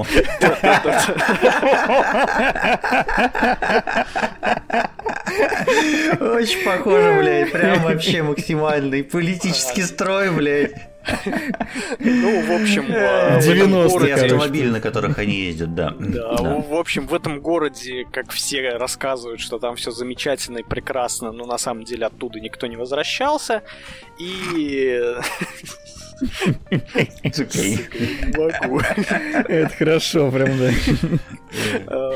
И нам надо пройти все шесть городов от и до а, главным героем и спасти сестру. И тут история подается, в принципе, замечательно. Есть а, логические задачки, интересная боевка и динамическая. Причем ты сначала... А боевая ну, система там вообще какая? То есть там какие-то пошаговые или там карточные грубо, бои или что-то? Грубо говоря, смотри, ты сначала начинаешь а, логические задачки тем, то, что у тебя есть условно рогатка, и тебе надо попадать там в какие-то мишени, чтобы там одно устройство там заработало, или там ящик, допустим, передвинулся с помощью башенного крана и так далее. А потом ты попадаешь а, там, ну, между одним городом и другим, и попадая, э, тебе попадается, так скажем, спутник, который является живым Спутником кубиком. Ви, блядь. Да. Тебе попадается, грубо говоря, живой кубик, который как раз с помощью которого ты и получаешь способности. И там заключается все в том, то, что ты сначала с врагами стреляешь из этой рогатки по определенным уязвимым местам, а, с них выпадает энергия, которая накапливается в кубике, и ты бросаешь этот кубик, появляется тактическая пауза, а, в которой ты разыгрываешь способности из, ну, своей, так скажем, карточной колоды, потому что там идет э, ну, комбинация жанров. Deckbuilder, короче, понятно. Да, да, да, да. То есть это deckbuilder, но при этом, когда ты разыгрываешь, э, допустим, способность и начинаешь играть, время возвращается, у тебя там, допустим, появляется на определенное время, на определенное количество ударов меч там или лук, и тебе надо рассчитать так, чтобы у тебя и энергия подкопилась на какую-то новую способность, и ты не пропустил зря эту активированную способность. То есть, допустим, там есть бомба, которую надо в определенный момент активировать, иначе ты ее просто разыграл в никуда и потратил очки, и опять бегаешь от противников, и опять э, копишь энергию. Вообще это звучит как игра, которую я буду играть 8 часов без остановки, а после этого удалю. Но у меня другой важный вопрос – блин, по описанию реально круто. Сколько тебе Electronic Arts заплатили, блядь, чтобы ты промоутировал? Я просто смотрю на твою аватарку, блядь, вообще, на живой кубик на этот, и вспоминаю твой никнейм, блядь, ну, признавайся. Где чемоданы? на самом деле Electronic Arts мне не заносит, хотя Должны. из контора тоже так-то Electronic Arts. Вот, вот, где вот. мои чемоданы. Да, да, да. да. В общем, присмотримся к Николаю на всякий случай. Вот, и к его мнению. Вот, а единственное, что могу, единственное, что могу сразу сказать, в игре нет Русика. Будьте готовы к этому. Можете ревью бомбить. Может, можете, можете быть готовым к тому, что в игре нет Русика, это наше состояние на многие годы вперед. Да, ну и готовьтесь играть на английском либо на Xbox, либо искать фанатские переводы субтитров на ПК. И либо, либо у меня есть альтернативное решение. Вообще, я хотел э, изначально, когда мы там собирали список того, кто про что будет рассказывать, я еще добавил такую штуку, как э, Star Wars Visions, аниме по Звездным войнам, но, во-первых, я его так и не досмотрел, во-вторых, э, заебали Звездные войны каждую неделю. И в-третьих, ну, это такая штука, по которой хайп уже э, там худо-бедно прошел. Кто знает, те знают. Э, посоветовать можно, наверное, только фанатам там Звездных войн, умеренным фанатам, а больше там фанатам студии, которые там делали эти истории. И похуй, все, не углубляемся. Зачем, тем более, смотреть аниме, в общем, со Звездными войнами, если можно играть, блядь, в аниме? Короче, я, блядь, думал то, что я буду рассказывать только про анимационно на этой неделе, но хуй там ночевал. В субботу, вечерком, в общем, со своим товарищем, которым мы играем во всякие кооперативные игры, собрались мы и думаем, во что бы нам поиграть. Чё-то ничего нам не захотелось поиграть, но захотелось установить Fortnite, блядь. В итоге вечер перестал быть томным, и закончили мы играть в Fortnite где-то примерно в половине пятого утра. Блять, пацаны... Fortnite или 5 PUBG? Uh, Fortnite. Именно Fortnite. Так вот, э, краткое там это отступление. Вообще э, не первый год, что называется, в королевских битвах э, играл там в Apex. Вот мы с Андреем, собственно, играли в Apex достаточно активно mm-hmm. и гиперактивно там и всякие батл пассы брали. В момент начала пандемии, короче, да, это нас прям очень да, здорово это прям игра не то что года, игра каждого дня практически была там. До этого я что-то пробовал на мобилочках там во всякие там эти штуки поигрываю. И Fortnite я там обходил стороной до поры до времени. Меня не раздражает мультяшная стилистика, меня раздражало накручивание механик, а именно конкретно механика строительства. Да, угу. да. Потому что мне как бы 30 плюс лет, я рот ебал, блядь, со школьниками, которые обстраиваются говном этим, играть, нажимать какие-то еще кнопки, кроме как, блядь, стрелять и перезаряжать и прыгать. Все построен и... многоэтажку за пару секунд вокруг себя. Да, да, да, да, да. И вот э, сейчас, когда появилась новость, то что Epic Games взяли и из Fortnite убрали последнее, что это э, игру делала Fortnite, в принципе, э, ну, меня заставило ломануться. Во-первых, Fortnite я ломанулся еще, когда у них вышла коллаба с Нарутой. Вот, поиграл там с недельку, ну, прикольно, так все окей, но строительство, извините, до свидания. Здесь сейчас э, игру сделали прямо готовой для всех, блядь. Заходи и играй. Какой-то невероятный уровень э, импакта от оружия. Стрелять настолько приятно, что, блядь, я даже не знаю, с чем сравнить. Наверное, у меня такие ощущения были от, э, блядь, не соврать бы. Наверное, такие ощущения у меня были от Destiny, от первой, вот схожие. Но я могу врать, потому что я, в принципе, в шутер не, не чтобы сильно играю. Может быть, Titanfall второй где-то там близко валяется, но ладно, хуй бы с ним. В общем, отличная просто-напросто штука для того, чтобы провести время, э, при этом, что там нет строительства, но осталось дохуя там дополнительных активностей. Во-первых, там есть и транспорт, на котором можно ездить. Что меня поразило, блядь, насколько там игра, в которой действительно можно жить, при том, что это сессионная игра, это королевская битва. Там, блядь, внутри машин несколько радиостанций. Там, по-моему, радиостанций больше, чем в Forza Horizon. Вот, с э, музыкой там, с нормальной, там, жанровой, по жанрам раскиданной. Там можно, блядь, рыбачить. Пацаны, если, блядь, в игре есть рыбалка, это нахуй лучше, блядь, игра сразу. Да, Хейдес доказывает это в том числе. Абсолютно, да, согласен. Вот. И она во всем такая приятная. Разумеется, как все мультиплеерные игры, первые часы она тебе говорит то, что ты самый пиздатый. Разумеется, тебя уверяет, что все игроки, которые играют с тобой, это не боты, но понятно по их поведениям и ощущениям то, что поначалу там 70 где-то процентов с тобой играют боты, и мы там первые три катки просто на изичах топ-1 сразу же берем. Потом уже появляется больше игроков, Потом ты понимаешь, что хуй в твоем рту погружается все глубже и глубже, блядь, а ты и рад, и давай еще катку, и давай еще, ебучее казино просто-напросто. Вот. Единственное, чем оно, она раздражает, это количество меню под меню со всякими, блядь, купи батл пассы, подключи Steam своих друзей, блядь, перешли это сообщение 10 своим друзьям, иначе сдохнешь. Вот, но вот такие штуки, конечно, привет корейским гринделкам вообще, они немножко раздражают. Спасибо, хоть баннеров нету, но, блядь, что-то аналогичное, оно появляется.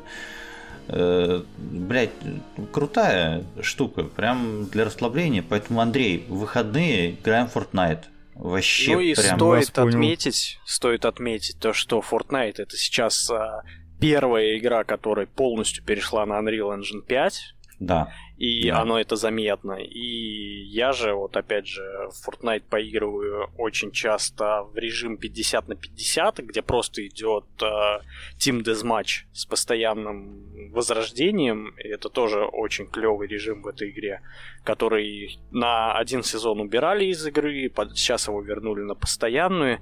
И э, в Fortnite есть творческий режим, да, где да, люди пилят... Вот как раз таки хотел отметить то, что форточка еще э, очень огромная платформа для э, пользовательского контента потому что это не просто ты зашел, выбрал там режим королевской битвы или выбрал там режим до сих пор остался там из оригинальной игры, а если что, оригинальная игра, это был вообще кооперативный экшен от третьего лица про угу. это, битвы с зомбями, если да, что. Да-да-да. Это вот. должна была быть первая игра на Unreal Engine 4 в свое время. Да, в итоге стала первая игра на Unreal... Э. Ну, вы поняли, короче. Вот. И в творческом режиме мне, кстати, очень нравится. Сейчас зомби того изобразил, против которых приходилось бороться. Именно так. Ну и в творческом режиме мне еще нравится то, что там а, очень хорошие прятки сделали. То есть те, кто играли там в колду, в тот же Black Ops Cold War, а в там в Counter-Strike, если я не ошибаюсь, тоже есть этот режим, где одна команда ходит и ищет, и выстрелами, грубо говоря, находит противников, а другие прячутся за элементы интерьера. То есть там превращаются в там, вывески, в еще что-то, и там прячутся. Ну, короче, э, э, чуваки, в общем, понятно то, что нас слушают в основном наши ровесники. Прекращайте брюзжать. Вот, Fortnite это реально не какая-то детская хуйня, это, ну, объективно локомотив игровой индустрии right now просто-напросто. Вот, и если вы э, как бы понимаете, в общем, если вы не хотите там становиться там на уровень своих там, может быть, родных или не родных людей, которые вам в детстве говорили, эй, игрушки свои играешь, эти, блядь, детские, в общем, то посмотрите сейчас на себя в тот момент, когда вы говорите то, что э, Майнкрафт, хг, Fortnite, блядь, дети, блядь, ебучие. Дайте шанс, как играете. минимум. Да, попробуйте, вот, и как кооперативно развлекалово, хотя бы на пару-тройку вечеров с друзьями под пивас, ну, прям гарантирую удовольствие свое получите. Особенно я говорю то, что, как и все мультиплеерные игры, она, а в нашем возрасте это важно, заставляет тебя почувствовать себя пиздатым просто, охуенным вообще, вслепую во всех попадаешь. Ну а если у вас еще и мощный телефон, то можно еще и на телефоне в нее зарубиться. Да, да. У вас же есть мобильные телефоны, как говорил классик. Да, и где, кстати, та самая игра, которая должна была быть? Вот, хуй с этой игрой. Вот, я коротенечко расскажу про другую игру. Эксклюзив подкаста «Духовка». Вот, спасибо ребятам с Форчана. Форчан, здорово, пацаны. Вот. Причем здесь Форчан. Э, лирическое отступление, то, что кто-то знает, кто-то нет, но я охуенно, как охуеть, как люблю парадоксовские дрочильни, вот эти стратегические. Меня хлебом не корми, дай в Hearts of Iron, блядь, 50 часов навернуть. Вот. А еще и хлебом, если не кормить, еще и в Crusader Kings 3 сверху, а то и Европа Universalis 4. Так вот, во всем этом великолепии и разнообразии еще и Stellaris есть, но есть такая серия игр под названием Виктория. Она во временных рамках находится 19 века. Вот, разумеется, можно выбирать там любую страну, править, там, управлять и прочее. Что интересно вообще в играх парадоксов, э, то что они там фокусируются на какую-то одну центральную механику и ее делают заебись. То есть, чтобы вы понимали, это глобальные стратегии, но у них есть центральная тема, центральная механика, а остальные они сопутствующие пожалуйста, пример. Crusader Kings это в первую очередь не стратегия, это в первую очередь ролевая игра, где ты управляешь не страной, а ты управляешь династией. В общем, и там самое главное это дипломатические какие-то штуки, в первую очередь даже, а не военные. Война там сделана отлично, там и юниты, и стратегическая какая-то штука, это все есть, в общем, но основное все-таки другое. Есть Hearts of Iron 4, где на первый план выходит война на 100%. Это начало 20 века, в 36 году ты начинаешь, или 39-м.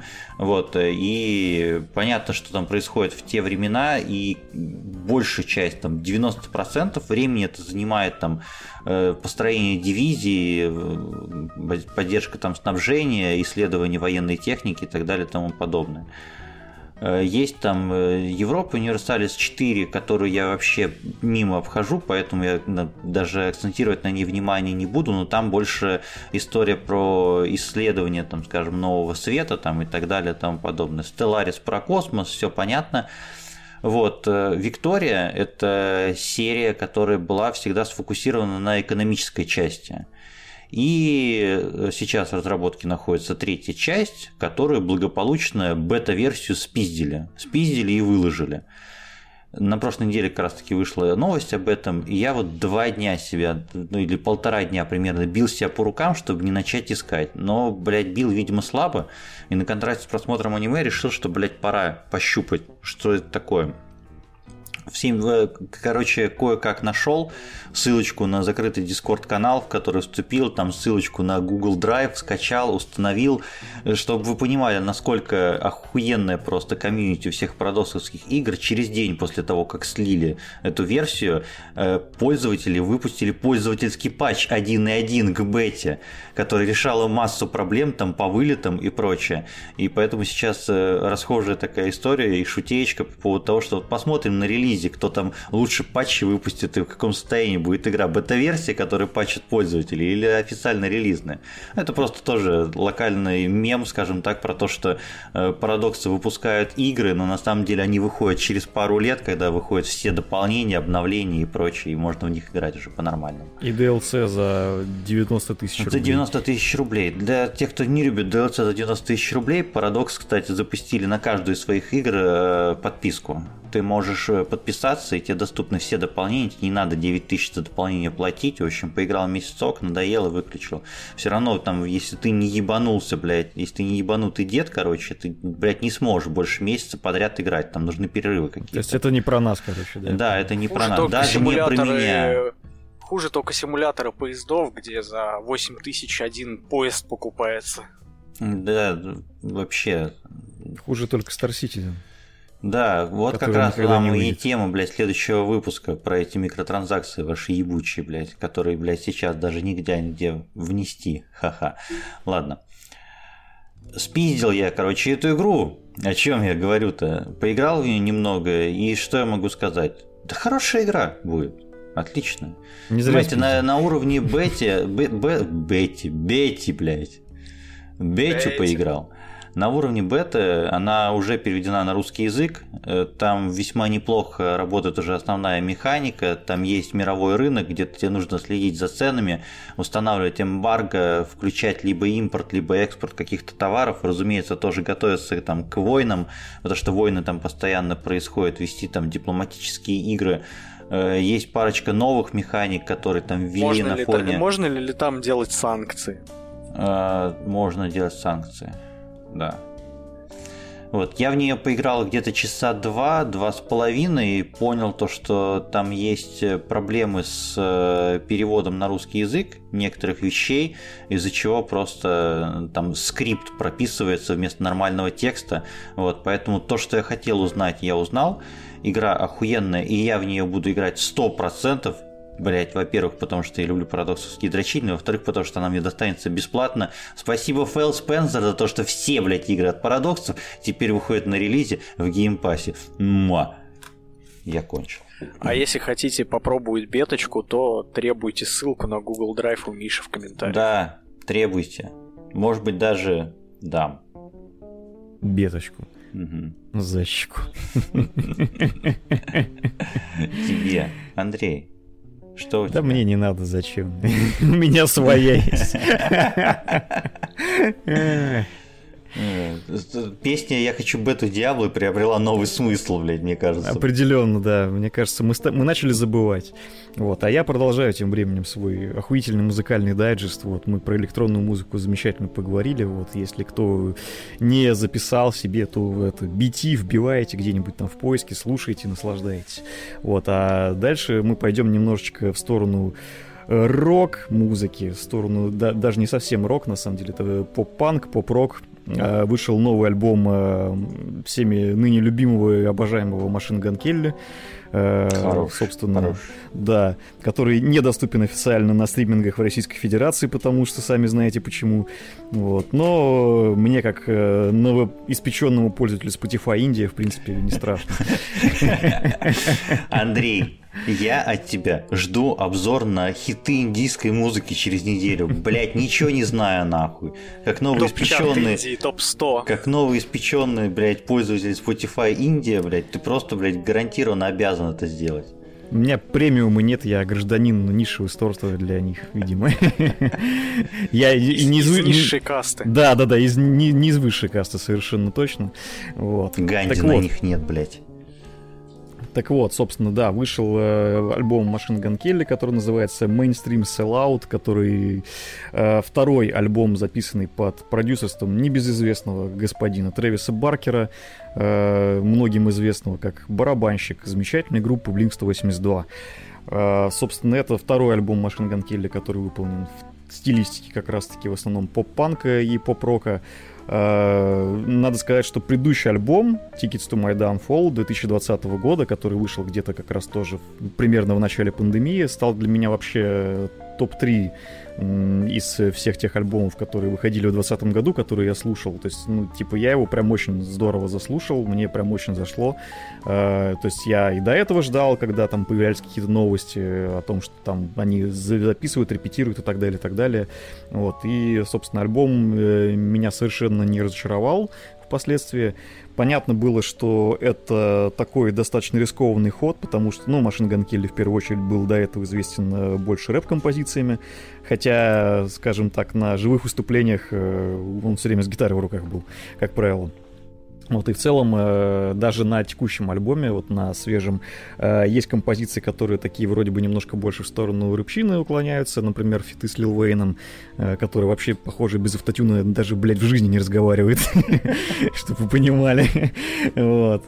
Но при этом даже в таких композициях все равно там как бы и гитарка слышна, и ударные там очень классно прописаны, ну, потому что Трэвис Баркер, он вообще, в принципе, известен как офигенный ударник, и поэтому звучание там соответствующее. Ударник поп панкового труда. Да, да, и с хер знает какого там года, с начала 90-х вообще. Вот. Ну, короче говоря, тут, как всегда, ситуация такая очень двоякая, потому что, с одной стороны, многие МГК хуесосят, мол, типа, он петь не умеет. Ну, да, скажем так, пение действительно своеобразное, вот, и вообще там раньше было лучше и так далее, и так далее, но на самом деле Тут надо отметить, что вот с э, предыдущего альбома у него прям явно такой всплеск популярности произошел, потому что у него там и на стримингах какие-то совершенно охуительные цифры, и на клипах на всех новых у него тоже все очень хорошо. То есть видно, что чувак прям нащупал какую-то вот э, свою нишу и прям здорово в ней вписался. Вот. И на самом деле еще такой момент, который я для себя отметил, то, что мне кажется, вот эти два альбома, они, как никто другой, вообще из современного такого мейнстримового музла возвращают 2007 То есть прям явно такие вайбы, мне кажется, явно заигрывания с этой темой они есть. То есть даже вот на свежем альбоме был трек «I'm a Girl», который, ну, собственно, выходил синглом еще до альбома. И просто это лишний раз, мне кажется, подчеркивает то, что такая стилистика, она э, даже у какого-то более нового поколения, она, видимо, есть какой-то запрос на нее. То есть она все равно выстреливает, она становится популярной. Мне интересно, что из всего этого выйдет дальше, и будут ли дальше пилиться релизы альбома в том же духе у него и у каких-то других исполнителей, потому что Трэвис Баркер на самом деле продюсирует в последние годы очень много молодых артистов. Я прям с упоением вообще слежу вот эти последние пару лет. Э, куча альбомов выходит, которые он там либо частично, либо полностью спродюсировал, и зачастую они звучат просто великолепно. Вот. И, в общем-то, новый альбом МГК тоже не исключение. Послушайте, если еще нет. Ну, как и как и с группой, с, с, с исполнителем, с композитором, блядь, BT, то же самое, точно так же оставим ссылочку на альбом на альбом в Spotify. На тех сервисах, которые недоступны да, на территории да, Российской Скачаем Винраром, заархивируем просто-напросто. Мы можем ссылочку на рутрекер просто оставить. Да, можем, можем. Кстати, надо начать уже подкаст выпускать на рутрекере. Да, духовка все выпуски скачать. Да, да. И обновлять раз в неделю. Раз Коль, я, короче, это, я так понимаю, у тебя там последняя тема-то на сегодня. Да, поэтому пока поэтому, перехватывай. Поэтому я перехвачу, раз уж я тут аниме насмотрел всякого, вот, тем более, блядь, если я еще немножко посижу, я это никогда нахуй не выговорю. Так, достаем двойные листочки, берем ручку и записываем, читаю по слогам, первый, сука, и последний раз. Аниме называется «Сона бискуэ дол вакои восуру». Если что, я никого не послал нахуй сейчас. Да, а в русском, на русском языке это называется аниме «Это фарфоровая кукла влюбилась». В общем, если хоть кто-то как-то следит за аниме-культурой, так или иначе кому-то там артики появляются, в общем, возможно, кому-то попадалась там в Твиттере э, девица э, блондинистая с розовыми концами волос, в общем, с внушительным, ну, не то что сильно внушительным по меркам аниме, да, в общем, ну, с такими серьезными формами, э, вот, э, весьма симпатичная и привлекательная, вот, новая там популярная вайфу, и она как раз-таки героиня аниме, которая закончилась буквально там в конце марта последней серии, вышли вот под названием вот эта, эта фарфоровая кукла влюбилась. И о чем оно нам рассказывает? Вообще сейчас, блядь, конечно, нашел что рассказать про фан-сервисное аниме, но сейчас вы все поймете.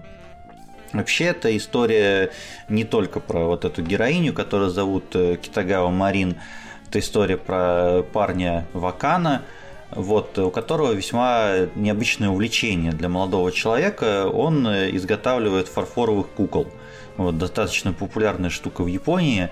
И, разумеется, это не сам этим он стал заниматься, это семейное дело. Там дед, в общем, с который его там, воспитывает с самых молодых ногтей, учил его кукол делать. Вот. И причем это были... Это учил мой дед. Да-да-да, и причем это не, не по пикапу, блядь, было, было обучение, блядь, нихуя. А он на самом деле по пикапу фарфоровых кукол. Да-да-да. Собственно, аниме начинается с того, что это моя нелюбимая хуйня. Там, конечно, показывают детские флешбеки, как э, какая-то ебанутая девица, в общем, в детском садике сказала, ГГ, ты пацан, блядь, какие куклы, ты ебнулся, что ли?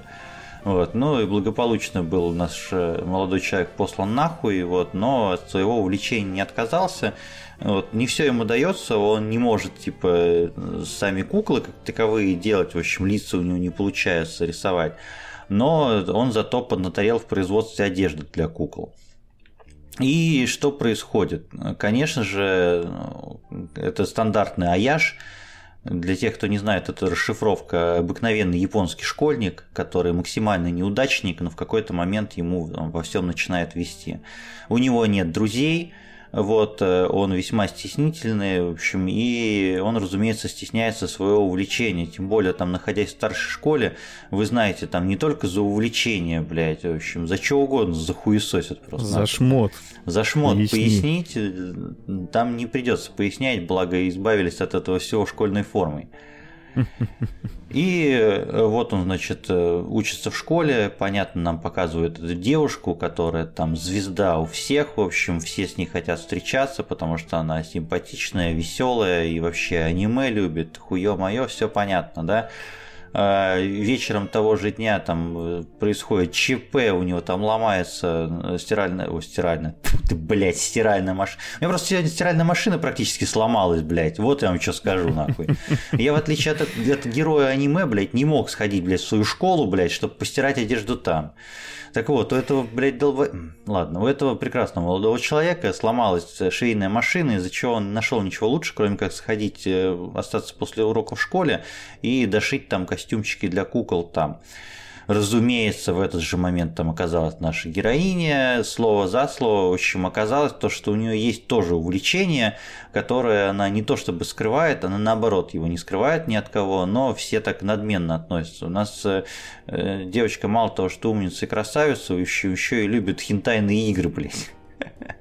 Мало того, что она любит хентайные игры, она очень хочет э, скосплеить э, героиню одной из этих игр, но, разумеется, в пошиве платьев у нее никакого опыта нету, в общем, все делать как хуйню.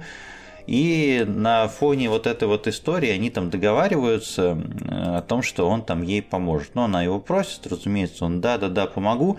И, ну, в целом, это стандартная комедия, повседневность и фан-сервис. Э, пикантного, эротического там намеков достаточно. В общем, ракурсы вообще а, великолепные, блядь. Сложно смотреть аниме в автобусе.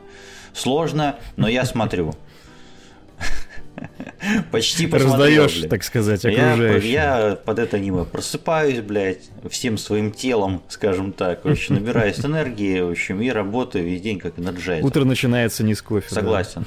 Да. Э, но при этом э, эмоционально, эмоционально это очень ну, хорошая штука, и центральная тема, которая выбрана, она центральная тема там не в отношениях, а центральная тема в том, то, что чем бы вы ни занимались, какое бы ни было увлечение, если вам это близко, если вам это приносит удовольствие, и если это не нарушает уголовный кодекс и какие-то моральные там устои, то не нужно этого стыдиться. Потому что если вы держите это там в себе, там и боитесь там кому-то признаться, то, ну, блядь, хуево вам придется. В общем, эмоционально, в общем, не делиться ни с кем этим. Поэтому, блядь, записывайте подкасты, блядь, записывайте. Вот как да, мой, блядь. Главное, чтобы было по кайфу. Нам да. по кайфу, в общем, мы записываем. Мне вот аниме по кайфу смотреть, я его записываю. Вот. И вот этот посыл, он как бы при том, что обертка у него такая простецкая, еще и с эротическим уклоном, все равно вот эта вот тема, она из серии в серии переходит и хорошо очень развивается. И самое главное, то, что герои очень хорошо развиваются. То есть за 12 серий, в принципе, показан э, рост персонажей очень серьезный, который не увидите даже во многих там фильмах или сериалах.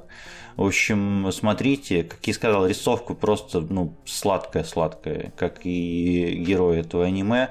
В общем, настоятельно всем рекомендую. И порно с Китагавой после этого. Посмотрите, сука, косплейщицы, блядь, все, которые порнуху записывают, все, блядь, в ее образе уже порно сняли. Я проверял.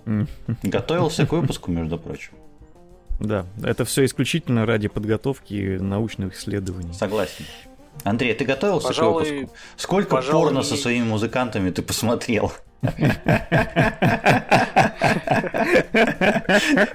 Или правильно сказать, послушал. АСМР от BT. Блять, я представляю, смешно было бы, если бы Андрей сейчас скажет. Так, сейчас я вам расскажу про группу порнофильмы. Да, которые сделали кавер на BT и на Machine Gun Kelly. И на машину времени. На S. Блять, я хочу Машинган Келли сит с машиной времени просто, блядь. Отвечаю. Машинган времени, блядь. Да. Машинган времени это такой этот э, пулемет, который маленькие черные дыры генерирует.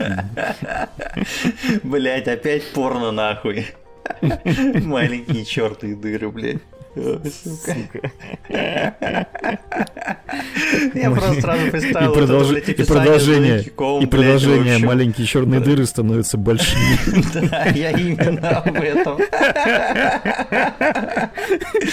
Блять, знаешь что? Я нахуй, я Мне кажется, название выпуска я выпуск назову маленькие черные дыры, и пускай все думают, что про космос, блять.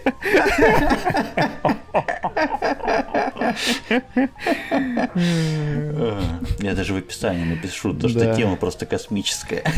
Что мы обсудили Интерстеллар, там вот это все. Да, да, да. У тебя, кстати, Миша, в, отражении, в отражении шкафа, Коля, извини, я тебя перепил, в отражении шкафа отража... вот эта лампа у тебя как черная дыра из Интерстеллара, Андрей. Да, да, да, кстати, а. мне тоже всегда так кажется. Да, Коль, да, да, да. Миш, у меня вопрос такой как э, к ценителю аниме, какого хрена в последнее время названия аниме стали двухметровыми текстами вместо нормальных Короче, названий. в чем проблема? Проблема вообще в целом э, аниме э, как такового и первоисточника всяких манг, э, то, что оригинального чего-то стало очень мало. И вообще, если кто не в курсе, э, русский и японец братья навек по одной простой причине. У нас очень популярна литература про попаданцев. И то же самое есть в японской культуре. Называется это исикай. И этого исикая ебучего, блядь. Поэтому большая часть аниме и манги, которые вы сейчас свежие увидите чего-то, будет про то, что этот герой попал в мир, где ненавидят, блядь, чуваков с волосатыми жопами, не знаю, блядь, просто. Вот. Эта девочка умерла и переродилась в, пати, в патиссон, блядь, маринованный, блядь. Я не шучу. Ну не нахуй. может быть моя сестра трансформером педофилом. Да, да, да, да. А может, оказывается, достаточно просто посмотреть это аниме, блядь. Я уже хочу аниме-адаптацию игры, небезызвестной культовой игры «Сталин против марсиан». Да там и так, блядь, хентай с тентаклями сплошной в этой игре. Поэтому достаточно того, что существует. И, блядь, этого Исикая просто-напросто. Я реально, я, я в прошлом году э, я периодически посматриваю там видосы, что типа, что в новом аниме-сезоне. Если что, там э, аниме это такая штука, это, блядь, как футбол, блядь, просто. Там есть сезоны. Они сезонами выходят. Есть летний сезон, осенний, зимний и... Чемпионат мира по аниме. Весенний сезон, да. И ты в нем Россия, которую не допустили, блядь. Россия! Вот, и, короче, ребята, которые больше всего озвучки делают, команда Анилибри называется, очень давно они на этом фронте работают, озвучки аниме с вот этими вот, когда 30-летние женщины, в общем, э, говорят «Ямете кудасай!» Вот, ну вот это вот все мое любимое. Очень правдоподобно. Да, я тренировался. Я же говорю, блядь, готовился к выпуску, блядь. Вот, и, в общем, проблема с этими исекаями заебала абсолютно. Вот в одном из видосов, анонсирующий новый сезон, я насчитал из 45 новых аниме, там 40 тайтлов это были исекаи в той или иной степени, в общем жопа полная, блядь. Э, короче, поэтому слушайте жопа меня, я буду рассказывать вам периодически про аниме, которое стоит смотреть, может быть, даже в каналчик что-нибудь напишу, э, вот, на то, на что стоит потратить время. Вот. Андрей. Ну, а про один Исекай я, наверное, в каком-нибудь из следующих выпусков расскажу, который сейчас смотрю. Это такой небольшой спойлер. Хорошо. Я угадаю этот Исекай с одной ноты. Это перерождение безработного? Как ты угадал? Блять, потому что это единственный нормальный исекай за последние годы и, в принципе, вне жанра даже одно из лучших аниме. Все, пацаны, ждите special, блядь. Андрей, special про аниме. Что там у тебя? Расскажи. Вот Ой. Коль передохнет, наверное, еще раз. У него там последняя тема. Прям да, хорошая. У меня, Мне просто, я просто смотрю, последняя... про какую игру он хочет рассказать. Игра очень хорошая, поэтому надо с говном нашим покончить уже. А, то есть ты хочешь сказать, что... Ну ладно. Вот. Э, я решил, да, закончить своим говном. Э, я решил, что... Пойду подмою. Ладно, все, блядь, все, все, простите. Ты про волосатые жопы просто начал, да. Так вот. Ну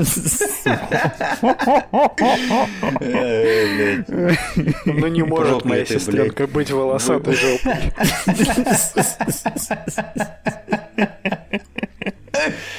Невозможно выпуск, блядь. Нужно выпускать в два, двух частях, блядь. Все, Андрей, слушаю. Да. Ем внимательно. Так вот, да, я тут уже прошелся по электронной музыке, прошелся по поп-панку, вот теперь э, решил, что надо что-нибудь потяжелее, надо что-нибудь про метальчик. Вот, и заодно... Я думал, ты скажешь, надо что-нибудь потяжелее, расскажу про свою жизнь. Нет, не настолько все плохо. Вот. И заодно... Я уже думал про шансон. Тоже хорошо. Спецвыпуск будет когда-нибудь, может быть. Так вот, э, заодно еще хотел немножко затронуть э, тему внезапно российской альтернативной сцены музыкальной, так сказать. Вот, это опять же, да, к, те, к той же самой теме про 2007 наш любимый, вот это вот все. Э, помните ли вы, может быть, или знаете ли, или помните такую группу Корея? Да. Вот. Я еще журнал Корея знаю. Да, там тоже хорошо. Там тоже хорошо. Вот. То есть была такая группа популярная в середине нулевых. Она, что самое интересное, она существует до сих пор и более чем замечательно существует, как оказалось. Не распались вот они там... на северную и южную случайно? Как ни странно. тоже существует, но это не помогает. Да, да. Так вот, я как раз... Погоди, ты сейчас немножечко вперед, кстати, забегаешь. Я сейчас об этом тоже расскажу. Э, вот, в какой-то момент, кстати, группа Корея переименовалась в The Корея. Уж не знаю зачем, но ладно.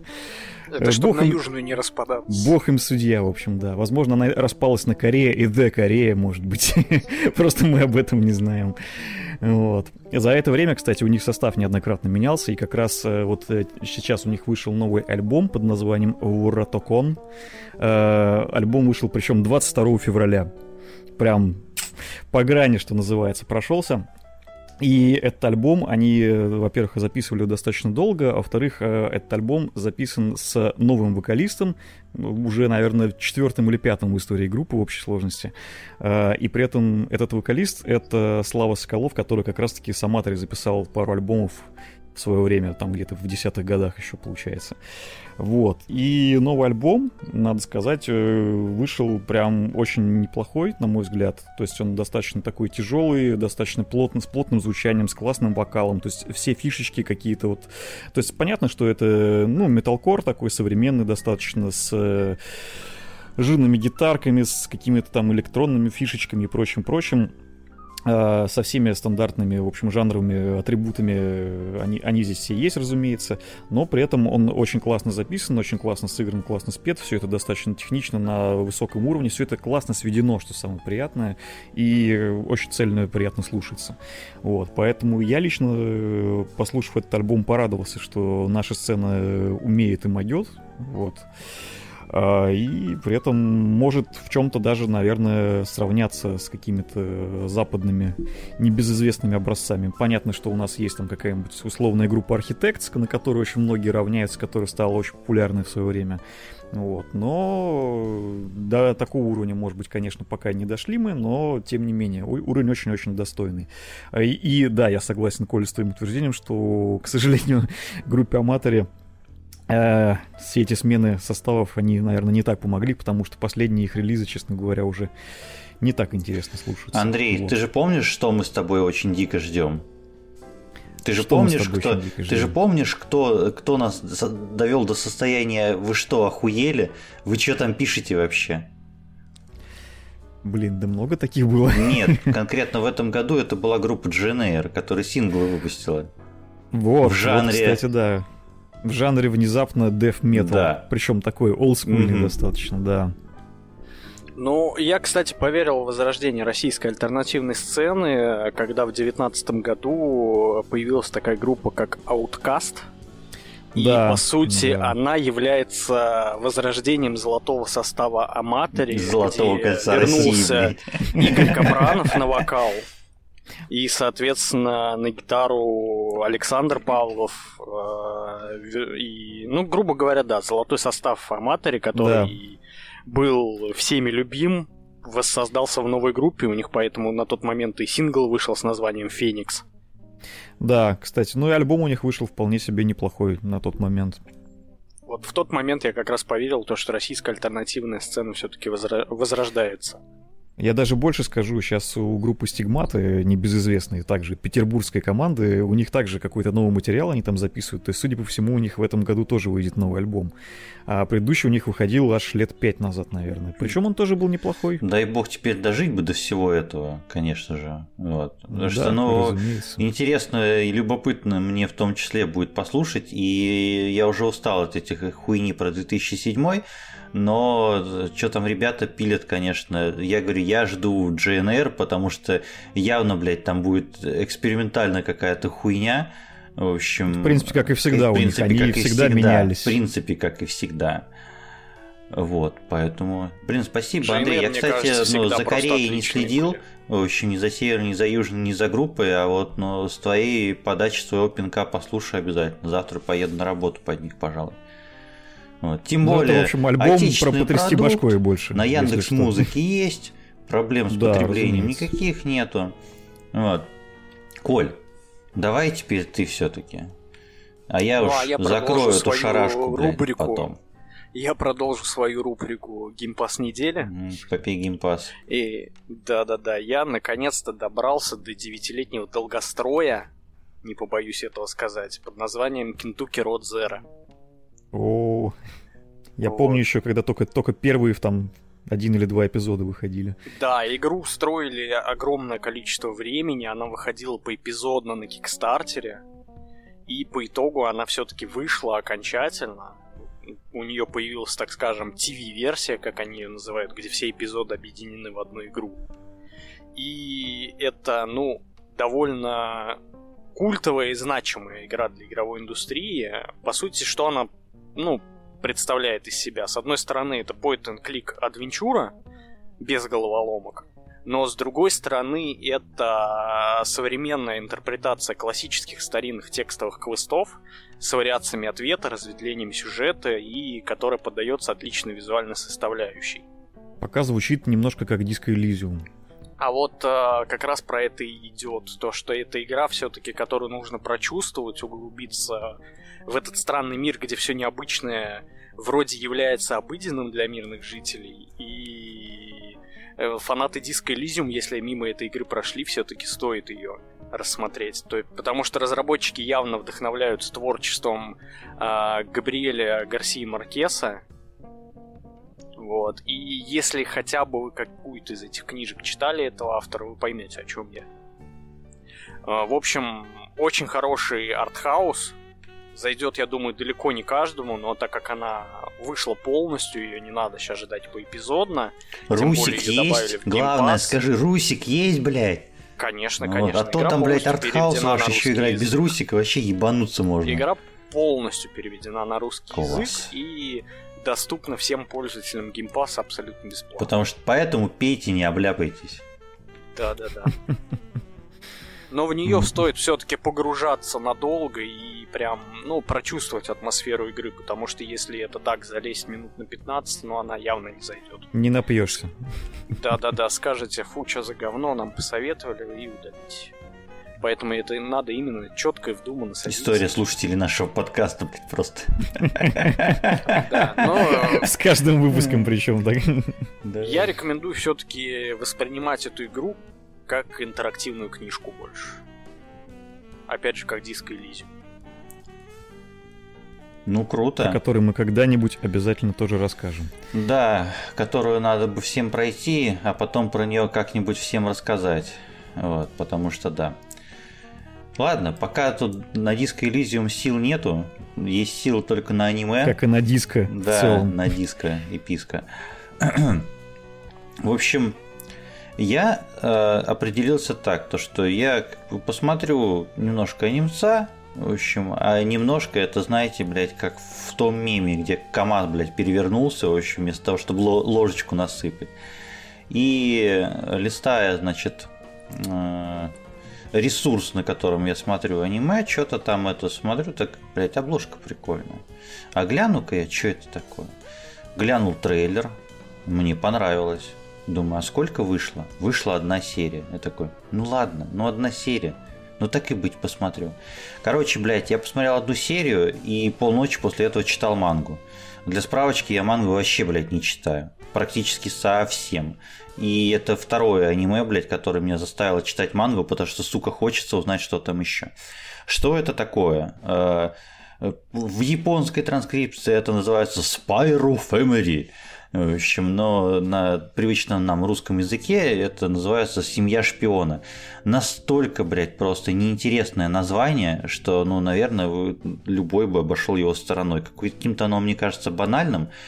Э, что это такое? Это экранизация манги, как я уже сказал, за авторством Тацуи Эндо, который неизвестный достаточно автор, который в течение 20 лет э, рисовал различную мангу, пытался ваншоты отправлять свои в различные журналы, ничего не добился, ничего у него не получалось, и это практически его магнум опус, и ему удалось стрельнуть просто-напросто. В 2019 году эта манга выстрелила, Э, за последний вот к 2021 году, если не ошибаюсь, там продажи томов манги приблизились к 13 миллионам копий, что весьма серьезный там показатель. Там в, в журнале Полигон там признавали одним из лучших комиксов там, в 2019 или 2020 году. Вот. До России там хайп не так сильно докатывается. Там я буквально там поресерчил на Ютубе несколько роликов всего про это есть. В журнале Кул cool не написали, короче. Ну, типа того. Перейдем, собственно, к сюжету. Что там, о чем там рассказывается? У нас рассказывается о мире с такой альтернативной историей, с выдуманными двумя странами. Теперь, внимание, одну, э, стран, одна страна называется Остания, а другая страна называется Весталия. И это собирательные образы двух стран, которые одна западная полноценная, а другая, понятно, восточная.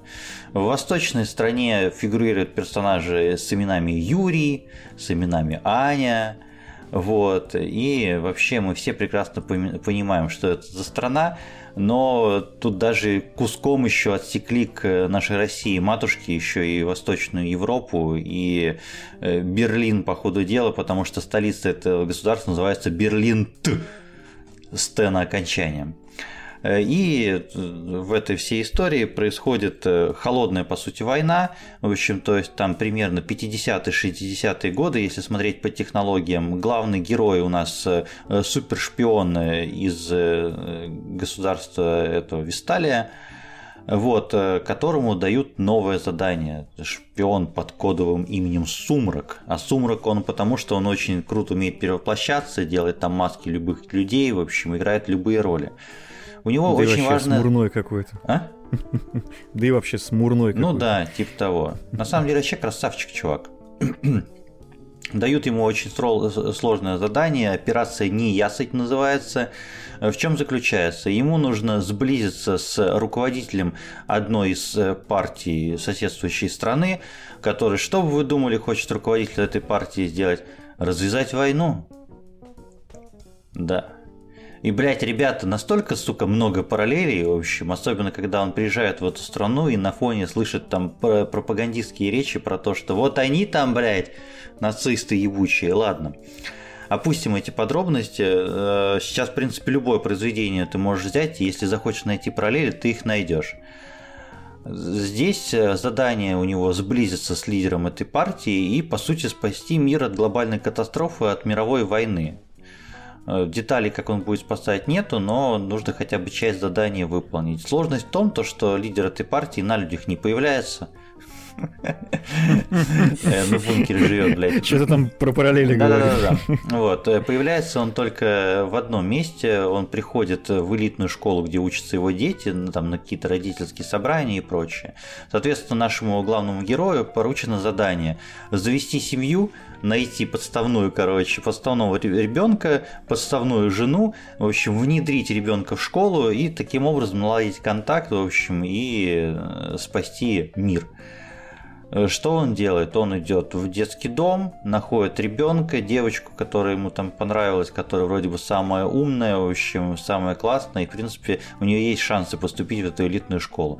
Но, блядь, она самая умная не просто так. Этот ребенок, оказывается, был э, участником экспериментов, и теперь она умеет читать мысли. Вот. А еще она очень увлекается историями про шпионов, и поэтому она прочитала мысли этого чувака, который так, так для задания мне нужен умный ребенок, который умеет читать и писать. Ну и понятно, выдала тебя за того ребенка, который нужен. Дальше нужно найти жену. И, блядь, конечно же, жена нашлась, в общем, которая скрывает от всех то, что она является наемным убийцей, киллером. И вот у нас появляется такая фиктивная подставная семья. Отец шпион, э, мать киллер и дочь читает мысли. И вообще центрально жанрово это комедийный боевик. Вообще, в целом, это не очень, чтобы частый жанр э, в аниме и в современной там культуре. Это комедия положений и при этом составляющая в себе охуенные экшн-сцены – великолепная музыка, около джазовая такая, э, очень классная рисовка, интересные персонажи, за которых переживаешь. В некоторые моменты так разъебно смешно, что просто пиздец. Я сидел, блядь, читал, читал мангу, я просто в подушку, блядь, усцевался. В общем, потому что было реально охуенно и круто. Сегодня вышла вторая серия, я ее сразу же посмотрел, хотя я там в манге убежал очень-очень далеко. Вот. Э, и э, самое важное то, что ну, не то, что самое важное, э, одна из важных вещей, там, разумеется, есть и некоторая драматическая часть, потому что рассказывается, почему наш главный герой стал шпионом, э, почему он там изначально негативно относится там, к детям, какие у него там детские травмы есть и э, вообще все ведется к тому, что даже там люди, которые искусственно как-то создали семью, по своим каким-то внутренним мотивам все равно так или иначе стремятся к тому, чтобы семью это сделать полноценной и настоящей. Где-то миленько, где-то разъебно смешно, где-то грустно, но очень-очень качественный продукт. Поэтому всем рекомендую. Если боитесь смотреть ангоинги, дождитесь, когда выйдет полностью. К сожалению, там арку каким-то образом они сильно не закроют, потому что даже первый сезон поделен на две части. И, скорее всего, в весенний сезон выйдет первая половина, и там либо летом, либо осенью выйдет вторая половина. А если вы такой же там не терпешкой торопышка, как я, читайте мангу, на всех манго-ресурсах есть, переведена на русский язык. Но тут тоже есть проблема в том, что манга не закончена, по-прежнему выходит. Вот, но это не должно вас останавливать его не остановило вот, к спасению мира, блядь, и вас не должно останавливать. Да. Как и наш подкаст. Да, да. Ну, а если у вас Android телефон, то сами знаете, на каком паблике вы можете манго-читалку найти. Да, кстати, как раз-таки рекомендую в описании там оставим, не знаю, надо, не надо. В принципе, ребят, которые нас слушают, и так знают, но лишним не будет. Как раз-таки э, спасибо Колиному паблику, в общем, в котором он выложил э, клиент манго-читалки, через который я, собственно, эту штуку всю и благополучно потребляю.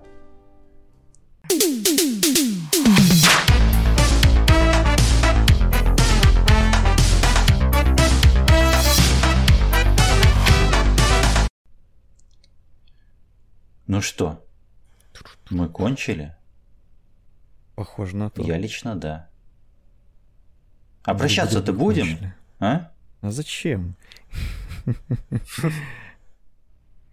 Мы не прощаемся, потому что мы всегда с вами. Вашим блять, судя по тому, что у меня, блядь, на циферблате 2 часа 14 минут записи, мы точно, блядь, всегда с вами. Я мы... не знаю, каким нужно быть, блядь, отбитым, чтобы эту хуйню слушать 2 часа, блядь. Я записывать-то, блядь, устал. Вырезай нахуй просто все. Миша, Миша, тебе это еще монтировать не забывай.